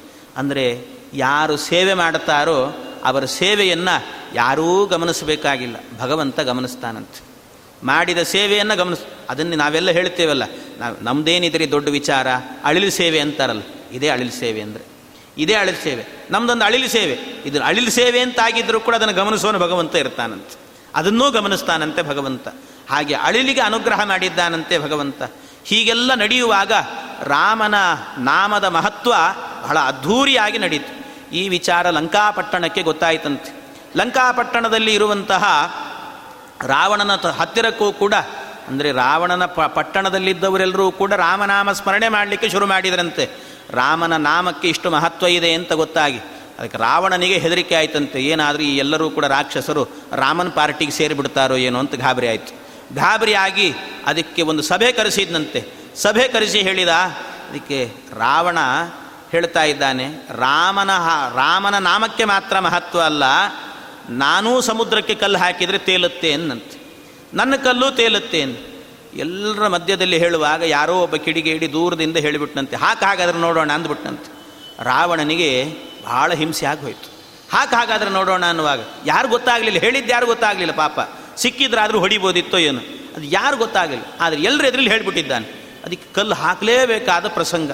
ಕೊನೆಗೇನು ಮಾಡೋದು? ಸರಿ ಎಲ್ಲರನ್ನೂ ಕರ್ಕೊಂಡು ಹೋಗಿ ಸಮುದ್ರದ ತೀರಕ್ಕೆ ನಿಂತುಕೊಂಡಂತೆ. ಎಲ್ಲ ಎದೆಯೆಲ್ಲ ಡವಡವ ಡವಡವ ಅಂತ ಇದೆ ರಾವಣನಿಗೆ. ಅವನು ಕಲ್ಲು ಹಾಕ್ತಾನೆ, ಕಲ್ಲು ಮುಳುಗುತ್ತೆ ಎಲ್ಲರೂ ಗೊಳ್ಳಂತ ನಗುತ್ತಾರೆ. ನಕ್ಕಾಗ ದೊಡ್ಡ ಅವಮಾನ ಆ ರಾವಣನಿಗೆ. ಬಹಳ ಹಿಂಸೆ ಪಟ್ಟುಕೊಂಡು ಒಂದು ಕಲ್ಲು ಎತ್ತೇ ಬಿಟ್ಟನಂತೆ ಕಲ್ಲು ಎತ್ತಿ ಸಮುದ್ರಕ್ಕೆ ಜೋರಾಗಿ ಎಸೆದನಂತೆ. ಎಸೆದು ಕೂಡಲೇ ರಾವಣ ಹಾಕಿದ ಕಲ್ಲು ಸಮುದ್ರಕ್ಕೆ ಬಿತ್ತು, ಅದು ತೇಲಿ ಬಿಡುತ್ತಂತೆ. ರಾವಣ ಹಾಕಿದ ಕಲ್ಲು ತೇಲಿ ಬಿಡುತ್ತಂತೆ. ಪರಮಾಶ್ಚರ್ಯ ಎಲ್ರಿಗೂ ರಾವಣನಿಗೆ ಜೈಕಾರ ಅಂತಂದ್ರಂತೆ. ರಾವಣ ಹಾಕಿದ ಕಲ್ಲು ತೇಲ್ತಾ ಇದೆ, ರಾವಣನಿಗೆ ಜೈ ಜೈ ಅಂತ ಹೇಳಿದ್ರಂತೆ. ಬಹಳ ಸಂತೋಷ ಆಯ್ತು ಎಲ್ರಿಗೂ. ಅದಕ್ಕೆ ಎಲ್ಲ ಆದ ನಂತರ ರಾತ್ರಿ ಮಲಗಲಿಕ್ಕೆ ಅಂತ ಹೋದನಂತೆ ರಾವಣ. ಮಲಗಲಿಕ್ಕೆ ಅಂತ ಹೋಗುವಾಗ ಮಂಡೋದರಿ ನಿಧಾನವಾಗಿ ಕೇಳಿದ್ಲಂತೆ ರಾವಣನನ್ನು. ಯಾಕೆ ಅಂದರೆ ಮಂಡೋದರಿ ಎಷ್ಟಾದರೂ ರಾವಣನ ಹೆಂಡತಿ ಅಲ್ವ. ಅದಕ್ಕೆ ಗಂಡನ ಸಾಮರ್ಥ್ಯ ಏನು ಅಂತ ಹೆಂಡತಿಗೆ ಚೆನ್ನಾಗಿ ಗೊತ್ತಿರ್ತದಂತೆ. ಅದಕ್ಕೆ ಹೆಂಡತಿ ಆದವಳು ನನ್ನ ಗಂಡ ಏನು ಅಂತ ನನಗೆ ಗೊತ್ತು ಬಿಡ್ರಿ ನೀವೇನು ಹೇಳಬೇಕಾಗಿಲ್ಲ ಅಂತಿರ್ತಾರೆ. ಹಾಗೆ ರಾವಣನ ಬಗ್ಗೆ ಗೊತ್ತಿತ್ತು ಆದ್ದರಿಂದಾಗಿ ಅದಕ್ಕೆ ರಾವಣನನ್ನು ನನ್ನ ಗಂಡನಿಗೆ ಇಷ್ಟು ಸಾಮರ್ಥ್ಯ ಇಲ್ಲ. ಆದರೂ ಹೇಗೆ ಬಂತು ಈ ಸಾಮರ್ಥ್ಯ ಅಂತ ತಿಳ್ಕೊಳ್ಬೇಕು ಅಂತ ರಾವಣನನ್ನು ನಿಧಾನವಾಗಿ ಕೇಳಿದ್ಲಂತೆ. ಏನು ಅಂದರೆ, ನೀವು ಕಲ್ಲು ಹಾಕಿದ್ರಿ, ಕಲ್ಲು ತೇಲಿ ಬಿಡ್ತು, ಅದರ ಗುಟ್ಟೇನು ಅಂತ ಕೇಳಿದ್ಲಂತೆ. ಅದರ ಗುಟ್ಟೇನು ಅಂದಾಗ, ರಾವಣ ಮಹಾ ಪೆದ್ದ ಅಯೋಗ್ಯ ಅವನು. ಹೇಳಬೇಕಾ? ಅದನ್ನು ಹೇಳೇ ಬಿಟ್ಟನಂತೆ ನಾನು ಗುಟ್ಟು ಯಾರಿಗೂ ಹೇಳಿಲ್ಲ, ನಿನಗೆ ಮಾತ್ರ ಹೇಳ್ತಿದ್ದೀನಿ, ನೀನು ಎಲ್ಲೂ ರಟ್ಟು ಮಾಡಬೇಡ ಇದನ್ನು ಅನ್ನಂತೆ. ಆಯಿತು ಏನು ಅಂತ ಕೇಳಿದರೆ, ನನಗೂ ಕಲ್ಲು ಹಾಕುವಾಗ ಎದೆಯೆಲ್ಲ ಡವಡವ ಅಂತ ಇತ್ತು, ಹೆದರಿಕೆ ಆಗ್ತಾ ಇತ್ತು. ಆದರೆ ಹಾಕುವಾಗ ಮನಸ್ಸಿನಲ್ಲಿ ಒಂದು ಸರ್ತಿ ಶ್ರೀರಾಮ ಅಂತ ಚಿಂತನೆ ಮಾಡಿಕೊಂಡು ಕಲ್ಲು ಹಾಕಿದೆ ಕಲ್ಲು ತೇಲಿಬಿಡ್ತು ಅಂತ ಅಂದರೆ ಅರ್ಥ ಮಾಡಿಕೊಳ್ಳಿ, ರಾವಣನು ಕೂಡ ಮನಸ್ಸಿನಲ್ಲಿ ರಾಮನನ್ನು ಒಮ್ಮೆ ಚಿಂತನೆ ಮಾಡಿದರೆ ಶತ್ರುವಿಗೂ ಕೂಡ ಅವನು ಉದ್ಧಾರ ಮಾಡ್ತಾನೆ ಅಂದರೆ ಭಕ್ತರಿಗೆ ಉದ್ಧಾರ ಮಾಡ್ತಾನೆ ಅಂತ ಹೇಳಬೇಕೆ ರಾಮನನ್ನ? ಅರ್ಥ ಮಾಡಿಕೊಳ್ಬೇಕಷ್ಟೆ. ಹೀಗೆ ರಾಮಚಂದ್ರನ ಮಹತ್ವ ಅಂದರೆ ಹೀಗಿದೆ. ಅವನ ನಾಮದ ಮಹತ್ವವೇ ಅಷ್ಟು ಅದ್ಭುತ ಅಂತ ಹೇಳುತ್ತಾರೆ. ಈ ರೀತಿ ರಾಮಚಂದ್ರ ದೇವರ ಮಹತ್ವವನ್ನು ತೋರಿಸಿದ್ದಾರೆ. ಆದ ನಂತರ ಸೇತುವೆಯನ್ನೆಲ್ಲ ನಿರ್ಮಾಣ ಮಾಡಿಸಿ, ಆಗ ಹನುಮಂತ ದೇವರನ್ನು ಮುಂದೆ ಮಾಡಿಕೊಂಡು, ಎಲ್ಲರನ್ನ ಸೇರಿಸಿಕೊಂಡು, ಕಪಿ ಸೈನ್ಯವನ್ನು ಸೇರಿಸಿಕೊಂಡು ಯುದ್ಧಕ್ಕೆ ಅಂತ ಹೊರಟು ನಿಂತಿದ್ದಾರೆ. ದೊಡ್ಡ ಯುದ್ಧ ನಡೀತಂತೆ. ಯುದ್ಧ ನಡೆಯುವಾಗಲೇ ಆ ಸೈನ್ಯವನ್ನು ನೋಡಿ ಒಂದು ಸರ್ತಿ ಎಲ್ಲ ಕಪಿಗಳು ಕೂಡ ಹಿಂದಕ್ಕೆ ಹೋದ್ರಂತೆ. ರಾವಣನ ಸೈನ್ಯ ನೋಡಿಯೇ ಹಿಂದಕ್ಕೆ ಹೋದ್ರಂತೆ. ರಾಮಚಂದ್ರ ದೇವ ಒಬ್ಬನೇ ನಿಂತು ಹೋರಾಡಿದಂತೆ ರಾಮ ಒಬ್ಬನೇ ನಿಂತು ಹೋರಾಡಿದಂತೆ ಎಲ್ಲ ಕಡೆಯಲ್ಲೂ ಕೂಡ ರಾಮ ನಿಂತುಕೊಂಡು ಎಲ್ಲ ಸೈನ್ಯವನ್ನು ಹೊಡ, ಹೊಡೆದು ಓಡಿಸಿದನಂತೆ. ಎಲ್ಲ ಆಯಿತು. ಅನೇಕ ಜನರ ಸಂಹಾರಗಳನ್ನು ಮಾಡ್ತಾ ಇದ್ದಾನೆ. ಆ ಎಲ್ಲರ ಸಂಹಾರವನ್ನು ಮಾಡಿ ಕೊನೆಗೆ ಅಲ್ಲಿ ಇದ್ದಂಥ ಕುಂಭಕರ್ಣನನ್ನು ಸಂಹಾರ ಮಾಡಿದ್ದಾನೆ, ಇಂದ್ರಜಿತ್ತುವನ್ನು ಸಂಹಾರ ಮಾಡಿದ್ದಾರೆ, ಎಲ್ಲರ ಸಂಹಾರ ನಡೆದಿದೆ. ಕೊನೆಗೆ ರಾವಣ ಇದ್ದಾನೆ. ರಾವಣನನ್ನು ಕೂಡ ಸಂಹಾರ ಮಾಡಬೇಕು ಅಂತ ಆ ರಾವಣನನ್ನು ಸಂಹಾರ ಮಾಡುವಾಗ ಭಗವಂತ ಅನೇಕ ಅಸ್ತ್ರಗಳಿಂದ ಅವನ ಸಂಹಾರ ಮಾಡ್ತಿದ್ದಾನಂತೆ ಎಷ್ಟು ಅಂದರೆ ಅವನ ಎಲ್ಲ ತಲೆಗಳನ್ನೆಲ್ಲ ಉರುಳಿಸಿ ಬಿಟ್ಟಿದ್ದಾನೆ ಉರುಳಿಸಿದ ನಂತರ ಆಗ ಅವನಿಗೆ ಮತ್ತೆ ಮತ್ತೆ ತಲೆ ಚಿಗುರ್ತಾ ಇದೆ ಅಂತ, ಹತ್ತು ತಲೆಗಳವನಿಗೆ ಎಷ್ಟು ಹೊಡೆದರೂ ಕೂಡ ಮತ್ತೆ ಮತ್ತೆ ತಲೆ ಚಿಗುರುತ್ತಂತೆ. ಆ ತಲೆ ಚಿಗುರುವಾಗ ಆ ಸಂದರ್ಭದಲ್ಲಿ ಕೊನೆಗೆ ಒಂದು ಸರಿಯಾದ ಅಸ್ತ್ರವನ್ನೇ ಪ್ರಯೋಗ ಮಾಡಬೇಕು ಅಂತ ಎಲ್ಲ ದೇವತೆಗಳು ಕೂಡ ಸಾಕು ನೀನು ನಟನೆ ಮಾಡಿದ್ದು ಭಗವಂತ, ಆದಷ್ಟು ಬೇಗ ಅವನನ್ನು ಸಂಹಾರ ಮಾಡು ಅಂತ ಹೇಳುವಾಗ ರಾವಣನನ್ನು ಅನಾಯಾಸವಾಗಿ ಭಗವಂತ ಸಂಹಾರ ಮಾಡಿದ್ದಾನಂತೆ. ಸಂಹಾರ ಮಾಡುವಾಗ ಅವನ ಒಳಗಾಗುವಾಗ ನನ್ನ ದ್ವಾರಪಾಲಕನೇ ಇದ್ದಾನೆ ಅಂತ ಚಿಂತನೆ ಮಾಡಿ ಹನು ರಾಮದೇವರು ಸ್ವಲ್ಪ ನಿಧಾನ ಮಾಡಿದ್ದಷ್ಟೇ. ಆಮೇಲೆ ಸಂಹಾರ ಮಾಡಿದಾಗ ಅದರಲ್ಲಿ ದ್ವಾರಪಾಲಕ ಭಗವಂತನ ಹತ್ತಿರಕ್ಕೆ ಬರ್ತಾನೆ. ದುಷ್ಟಜೀವ ಎನ್ನುವುದು ನಾಶ ಆಗಿದೆ. ಈ ರೀತಿ ರಾವಣನ ಸಂಹಾರ ಎನ್ನುವಂಥದ್ದು ನಡೆದಿದೆ ಅಂತ. ಈ ರೀತಿ ರಾವಣನ ಸಂಹಾರ ನಡೆಯಿತು. ಆಗಲೇ ಎರಡು ಯುದ್ಧಗಳು ಬಹಳ ಅದ್ಭುತವಾಗಿತ್ತು ಅಂತ ಹೇಳ್ತಾರೆ. ರಾಮ ಮತ್ತು ರಾವಣನದ್ದು ಹೇಗಿತ್ತು ಯುದ್ಧ ಅಂತ ಕೇಳಿದರೆ, ಹೇಗಿತ್ತು ಅಂತ ವರ್ಣನೆ ಮಾಡಲಿಕ್ಕೆ ಬರಲ್ಲ ಅಂತಾರೆ. ಅದನ್ನೊಬ್ಬ ಕವಿ ಹೇಳುವಾಗ, ಗಗನಂ ಗಗನಾಕಾರಂ, ಸಾಗರ ಸಾಗರೋಪಮ, ರಾಮ ರಾವಣಯೋರ್ ಯುದ್ಧಂ ರಾಮ ರಾವಣಯೋರ್ ಯಥ ಅಂತ ಹೇಳ್ತಾನೆ ಅಂದರೆ ಹೇಗೆ ಅಂದರೆ ಗಗನಂ ಗ ಗಗನ ಹೇಗಿದೆ, ಆಕಾಶ ಹೇಗಿದೆ ಅಂದರೆ ಇನ್ನೊಂದು ನಿದರ್ಶನ ಹೇಳಲಿಕ್ಕೆ ಬರ್ತದೆ. ಅದು ಆಕಾಶ ಆಕಾಶದಂತೆ ಇದೆ ಅಷ್ಟೇ. ಸಮುದ್ರ ಹೇಗಿದೆ ಅಂದರೆ ನದಿಯಂತೆ ಇದೆ ಅಂತ ಹೇಳಲಿಕ್ಕೆ ಬರೋದಿಲ್ಲ ನನ್ನಂತೆ ಇದೆ ಅಂತ ಹೇಳಲಿಕ್ಕೆ ಬರೋಲ್ಲ. ಮತ್ತು ಸಮುದ್ರ ಸಮುದ್ರ ಇನ್ನೊಂದು ಸಮುದ್ರದಂತಿದೆ ಅಷ್ಟೇ.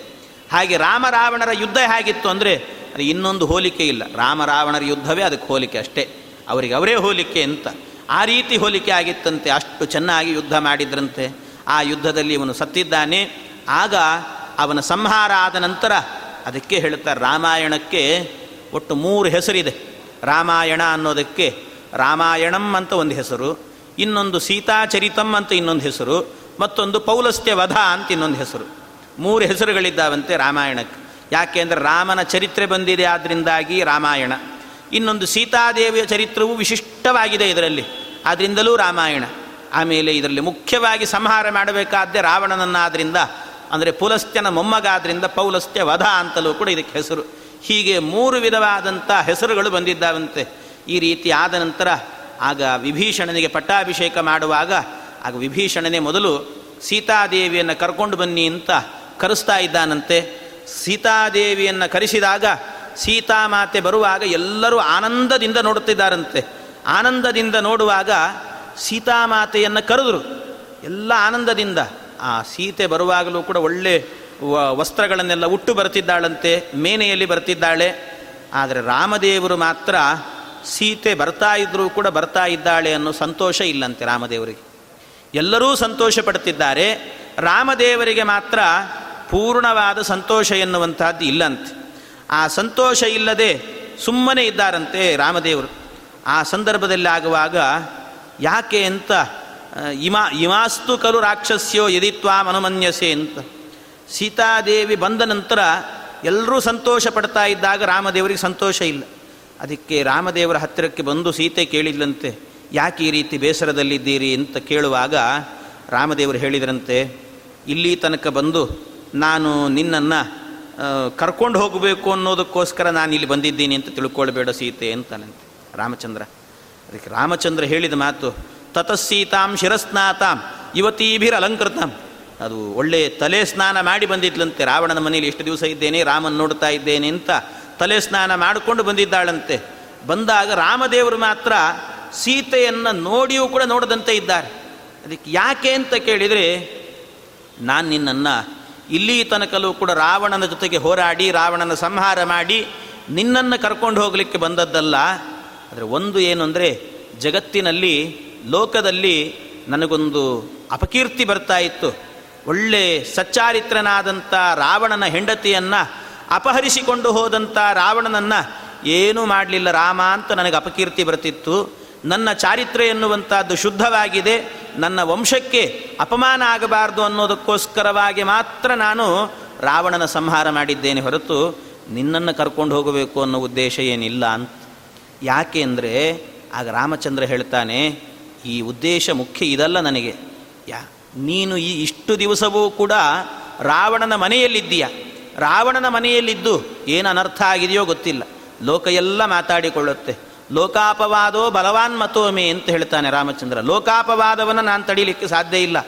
ಆದ್ದರಿಂದ ಏನಾದರೂ ಮಾಡಿಕೊ. ತದ್ಗಚ್ಚತ್ವ ನನುಜಾದ್ಯದ್ಯ ಯಥೇಷ್ಟಂ ಜನಕಾತ್ಮಜೆ. ಎಲ್ಲಿ ಬೇಕಾದರೂ ಹೋಗು ಅಂತ ಹೇಳಿದಂತೆ ಸೀತೆಯನ್ನು.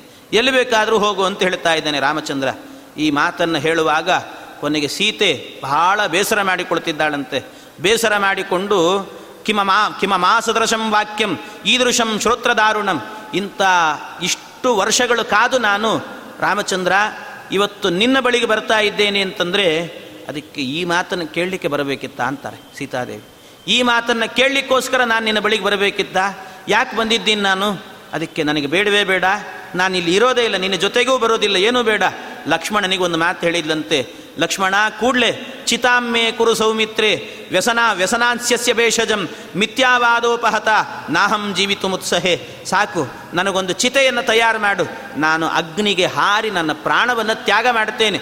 ನನಗೇನು ಬೇಡ, ರಾಮಚಂದ್ರ ಬೇಡ, ಯಾರೂ ಬೇಡ, ನಾನು ಹೊರಟು ಹೋಗ್ತೇನೆ ಅಂತ ಆ ಪ್ರಸಂಗದಲ್ಲಿ ಹೇಳುವಾಗ ಆ ಲಕ್ಷ್ಮಣನು ಕೂಡ ಅದೇ ರೀತಿ ಚಿತೆಯನ್ನು ತಯಾರು ಮಾಡಿದಾಗ ಬೆಂಕಿಗೆ ಹಾರಿ ನಿಂತಿದ್ದಾಳಂತೆ ಸೀತಾದೇವಿ.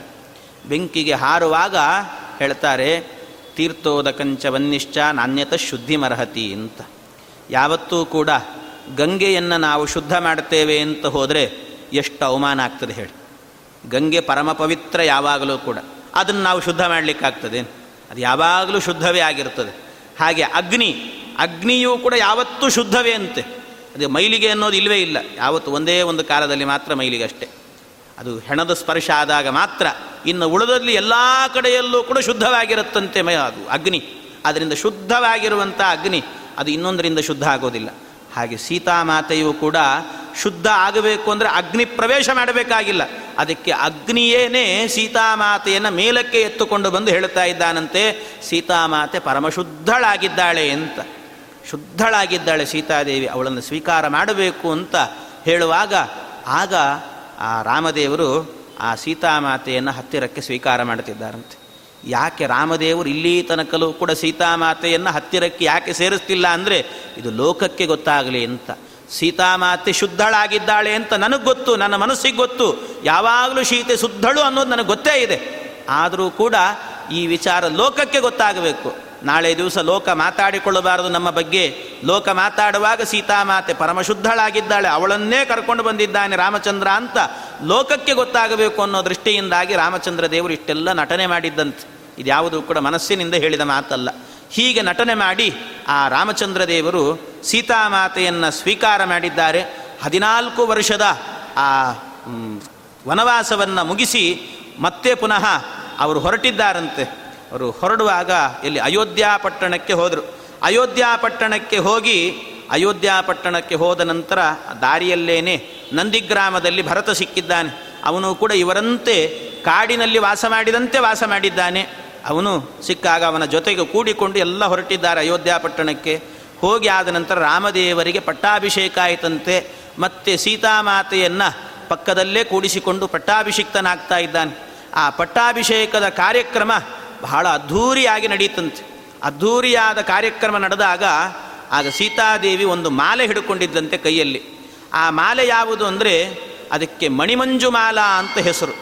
ಆ ಮಣಿಮಂಜುಮಾಲಾ ಎನ್ನುವುದನ್ನು ಹಿಡ್ಕೊಂಡು ಸೀತಾದೇವಿ ಹೇಳಿದ್ಲಂತೆ, ಈ ಮಾಲೆಯನ್ನು ಯಾರಿಗೆ ಕೊಡಬೇಕು? ನಮಗಿಷ್ಟು ಸಹಾಯ ಮಾಡಿದವರಲ್ಲಿ ತುಂಬ ಸಹಾಯ ಮಾಡಿದವರು ಅಂತ ಯಾರಿದ್ದಾರೆ? ಅವ್ರಿಗೆ ಕೊಡಬೇಕು ಅಂತ ನನಗೆ ಅನ್ನಿಸ್ತಾ ಇದೆ. ಯಾರಿಗೆ ಕೊಡೋಣ ಹೇಳು ರಾಮ ಅಂತ ಕೇಳಿದ್ಲಂತೆ. ಅದಕ್ಕೆ ರಾಮದೇವರು ಹೇಳಿದರು, ನೀನೇ ಹೇಳಿಬಿಡು. ನಿನಗೆ ಯಾರಂತೂ ಮನಸ್ಸಲ್ಲಿದ್ದಾರೆ, ನೀನೇ ಹೇಳು ಅಂತ. ಅದಕ್ಕೆ ಹೇಳಿದ್ಲಂತೆ, ಸೀತಾದೇವಿ, ಸಾಕ್ಷಾತ್ತು ಹನುಮಂತ ದೇವರೇ ಇದಕ್ಕೆ ಪಾತ್ರರಾದವರು, ಅವರಿಗೇ ಕೊಡಬೇಕು ಅಂತ ಹೇಳುವಾಗ ಆ ಸೀತಾದೇವಿ ಕರೆದು ರಾಮನ ಕೈಯಿಂದ ಮಣಿಮಂಜು ಮಾಲೆಯನ್ನು ಹಾಕಿಸಿದ್ದಾಳಂತೆ. ಹಾಕಿಸಿ, ಆಗ ರಾಮದೇವರು ಕೇಳಿದ್ರಂತೆ ಹನುಮಂತ, ಇಷ್ಟು ಸೇವೆ ಮಾಡಿದ್ದಿ ನಮ್ಮನ್ನು, ಇಷ್ಟು ಸೇವೆ ಮಾಡಿದ್ದಕ್ಕೆ ನಿನಗೇನು ಕೊಡಬೇಕು ಹೇಳು.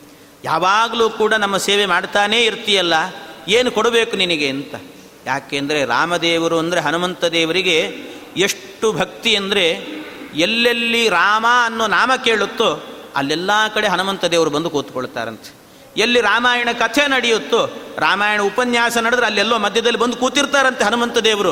ಅವ್ರು ಕೇಳ್ತಾ ಇರ್ತಾರಂತೆ, ಕೇಳುವಾಗ ಹ್ಯಾಕೆ ಕೇಳ್ತಾರೆ, ಅವ್ರನ್ನ ಹೇಳುವಾಗಲೇ ಬಹಳ ಸುಂದರವಾಗಿ ಹೇಳುತ್ತಾರೆ ಯತ್ರ ಯತ್ರ ರಘುನಾಥ ಕೀರ್ತನಂ ತತ್ರ ತತ್ರ ಕೃತಮಸ್ತಕಾಂಜಲಿಂ ಬಾಷ್ಪವಾರಿ ಪರಿಪೂರ್ಣಲೋಚನಂ ಮಾರುತಿಂ ನಮತ ರಾಕ್ಷಸಾಂತಕಂ ಎಲ್ಲೆಲ್ಲಿ ರಾಮ ರಾಮ ಎನ್ನುವಂಥ ನಾಮಸ್ಮರಣೆ ನಡೆಯುತ್ತೋ, ಅಲ್ಲೆಲ್ಲ ಕಡೆಯಲ್ಲೂ ಕೂಡ ಹನುಮಂತ ದೇವರು ಎರಡು ಕೈಗಳನ್ನು ಜೋಡಿಸಿ, ಎರಡೂ ಕೈಗಳನ್ನು ತಲೆ ಮೇಲೆ ಹೊತ್ತುಕೊಂಡು, ಮೂರ್ಧನ್ಯೇ ಶೋಂಜಲಿರ್ಮೇ ದೃಢತರ ಮಿಹತೆ ಮೂರ್ಧನ್ಯೆ ಅಂತ ಹೇಳ್ತಾರಲ್ಲ, ತಲೆ ಮೇಲೆ ಎರಡು ಕೈಗಳನ್ನು ಜೋಡಿಸಿ ನಿಂತುಕೊಂಡು, ಬಾಷ್ಪವಾರಿ ಪರಿಪೂರ್ಣ ಲೋಚನಂ, ಕಣ್ಣಲ್ಲಿ ನೀರು ತುಂಬಿರುತ್ತಂತೆ, ರಾಮ ರಾಮ ರಾಮ ರಾಮ ಎನ್ನುವ ನಾಮಸ್ಮರಣೆಯನ್ನು ಮಾಡ್ತಾ ಇರ್ತಾರಲ್ಲ ಅಂತ ಮಾರುತಿಗೆ ನಮೋ ನಮಃ ಅಂತ ಹೇಳ್ತಾರೆ ಆ ಮಾರುತಿಯನ್ನು.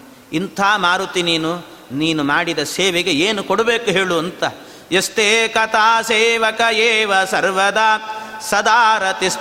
ಚಲೈಕ ಭಕ್ತಿ. ಸಜೀವಮಾನೋ ನ ಪರಕ್ಕತಂಚಿತ್ ತಜ್ಜೀವನಮ್ಮೇ ಸ್ವದಿಕಂ ಸಮಸ್ತಾತ್. ಹನುಮಂತ ದೇವರು ಹೇಳಿದರು, ನನಗೇನು ಬೇಡ, ಆದರೆ ಒಂದನ್ನು ಮಾತ್ರ ಕೊಡು ಅಂದ್ರಂತೆ.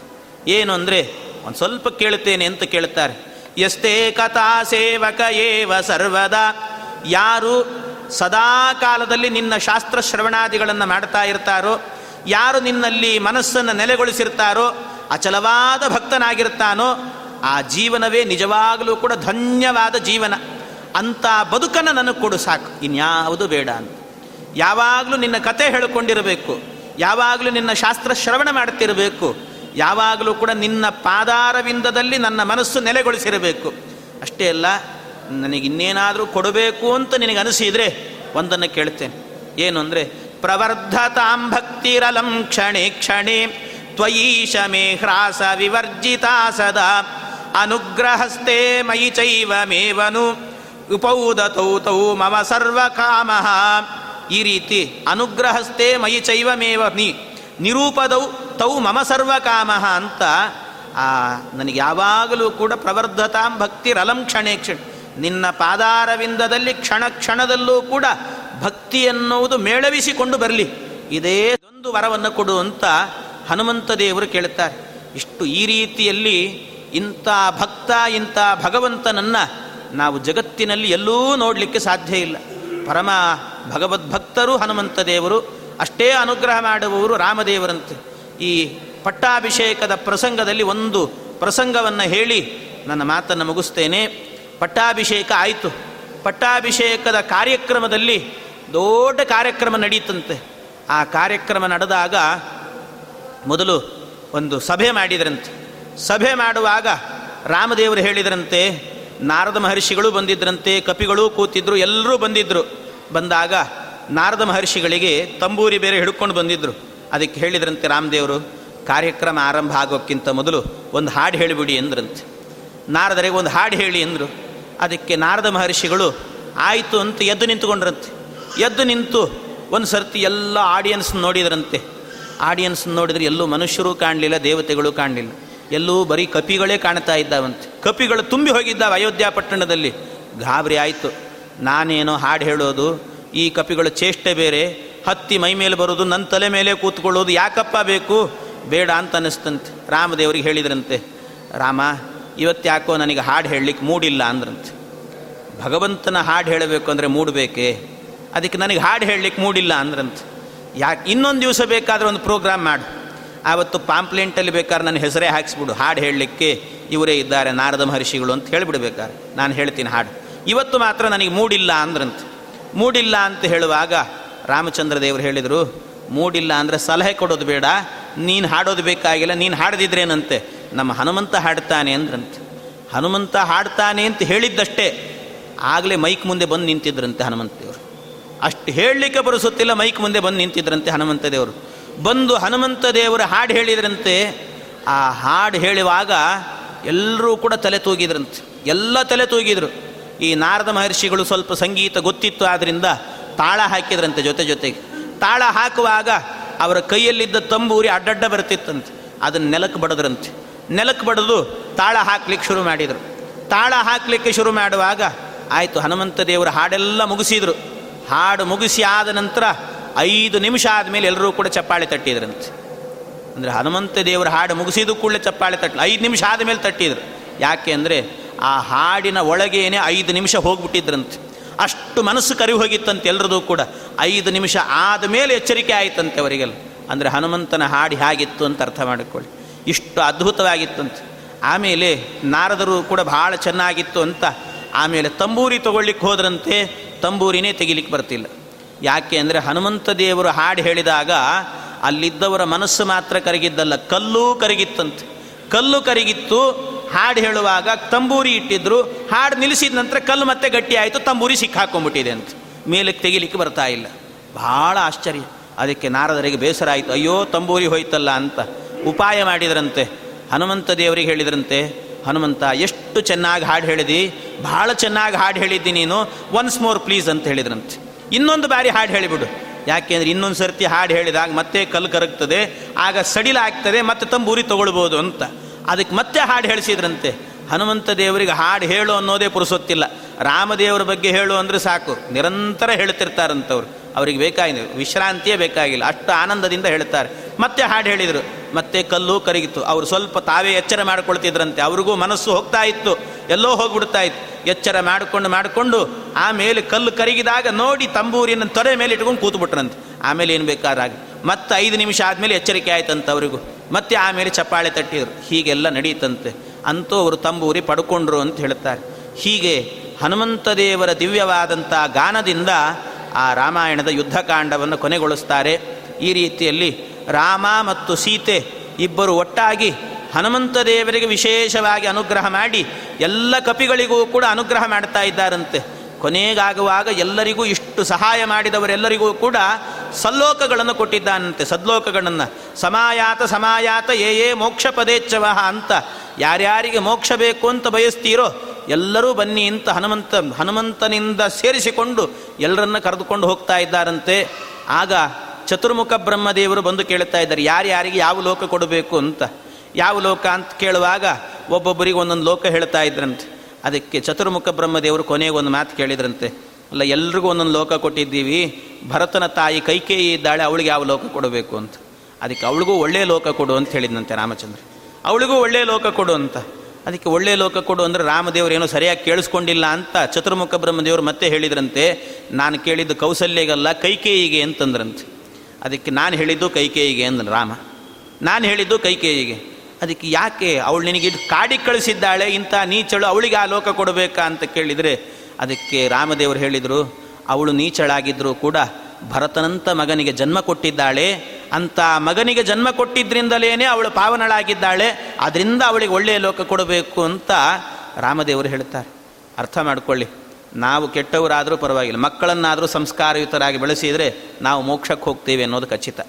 ಆದ್ದರಿಂದ ಆ ರೀತಿಯಲ್ಲಿ ರಾಮದೇವರು ಅನುಗ್ರಹ ಮಾಡ್ತಾರಂತೆ, ಹೀಗೆ ಎಲ್ಲರಿಗೂ ಅನುಗ್ರಹ ಮಾಡಿದ್ದಾರೆ, ಒಳ್ಳೆ ರೀತಿಯಲ್ಲಿ ರಾಮದೇವರಿದ್ದಾರಂತೆ, ಇಂಥ ಪ್ರಸಂಗವನ್ನು ಯಾವಾಗಲೂ ಸೀತಾರಾಮರು ಒಟ್ಟಿಗೆ ಇರುವಂಥ ಪ್ರಸಂಗವನ್ನು ನಮ್ಮ ಮನಸ್ಸಿನಲ್ಲಿ ಹೊತ್ತುಕೊಂಡು ಅದರ ಜೊತೆಗೆ ಹನುಮಂತ ದೇವರು ಮಾಡಿರುವಂತಹ ಈ ಎಲ್ಲ ಸೇವೆಯನ್ನು ಕೂಡ ನಮ್ಮ ಹೃದಯದಲ್ಲಿ ಹೊತ್ತುಕೊಂಡು ಇದನ್ನು ಯಾವತ್ತೂ ಮರಿಬಾರದು ಅಂತಾರೆ ರಾಮಾಯಣವನ್ನು.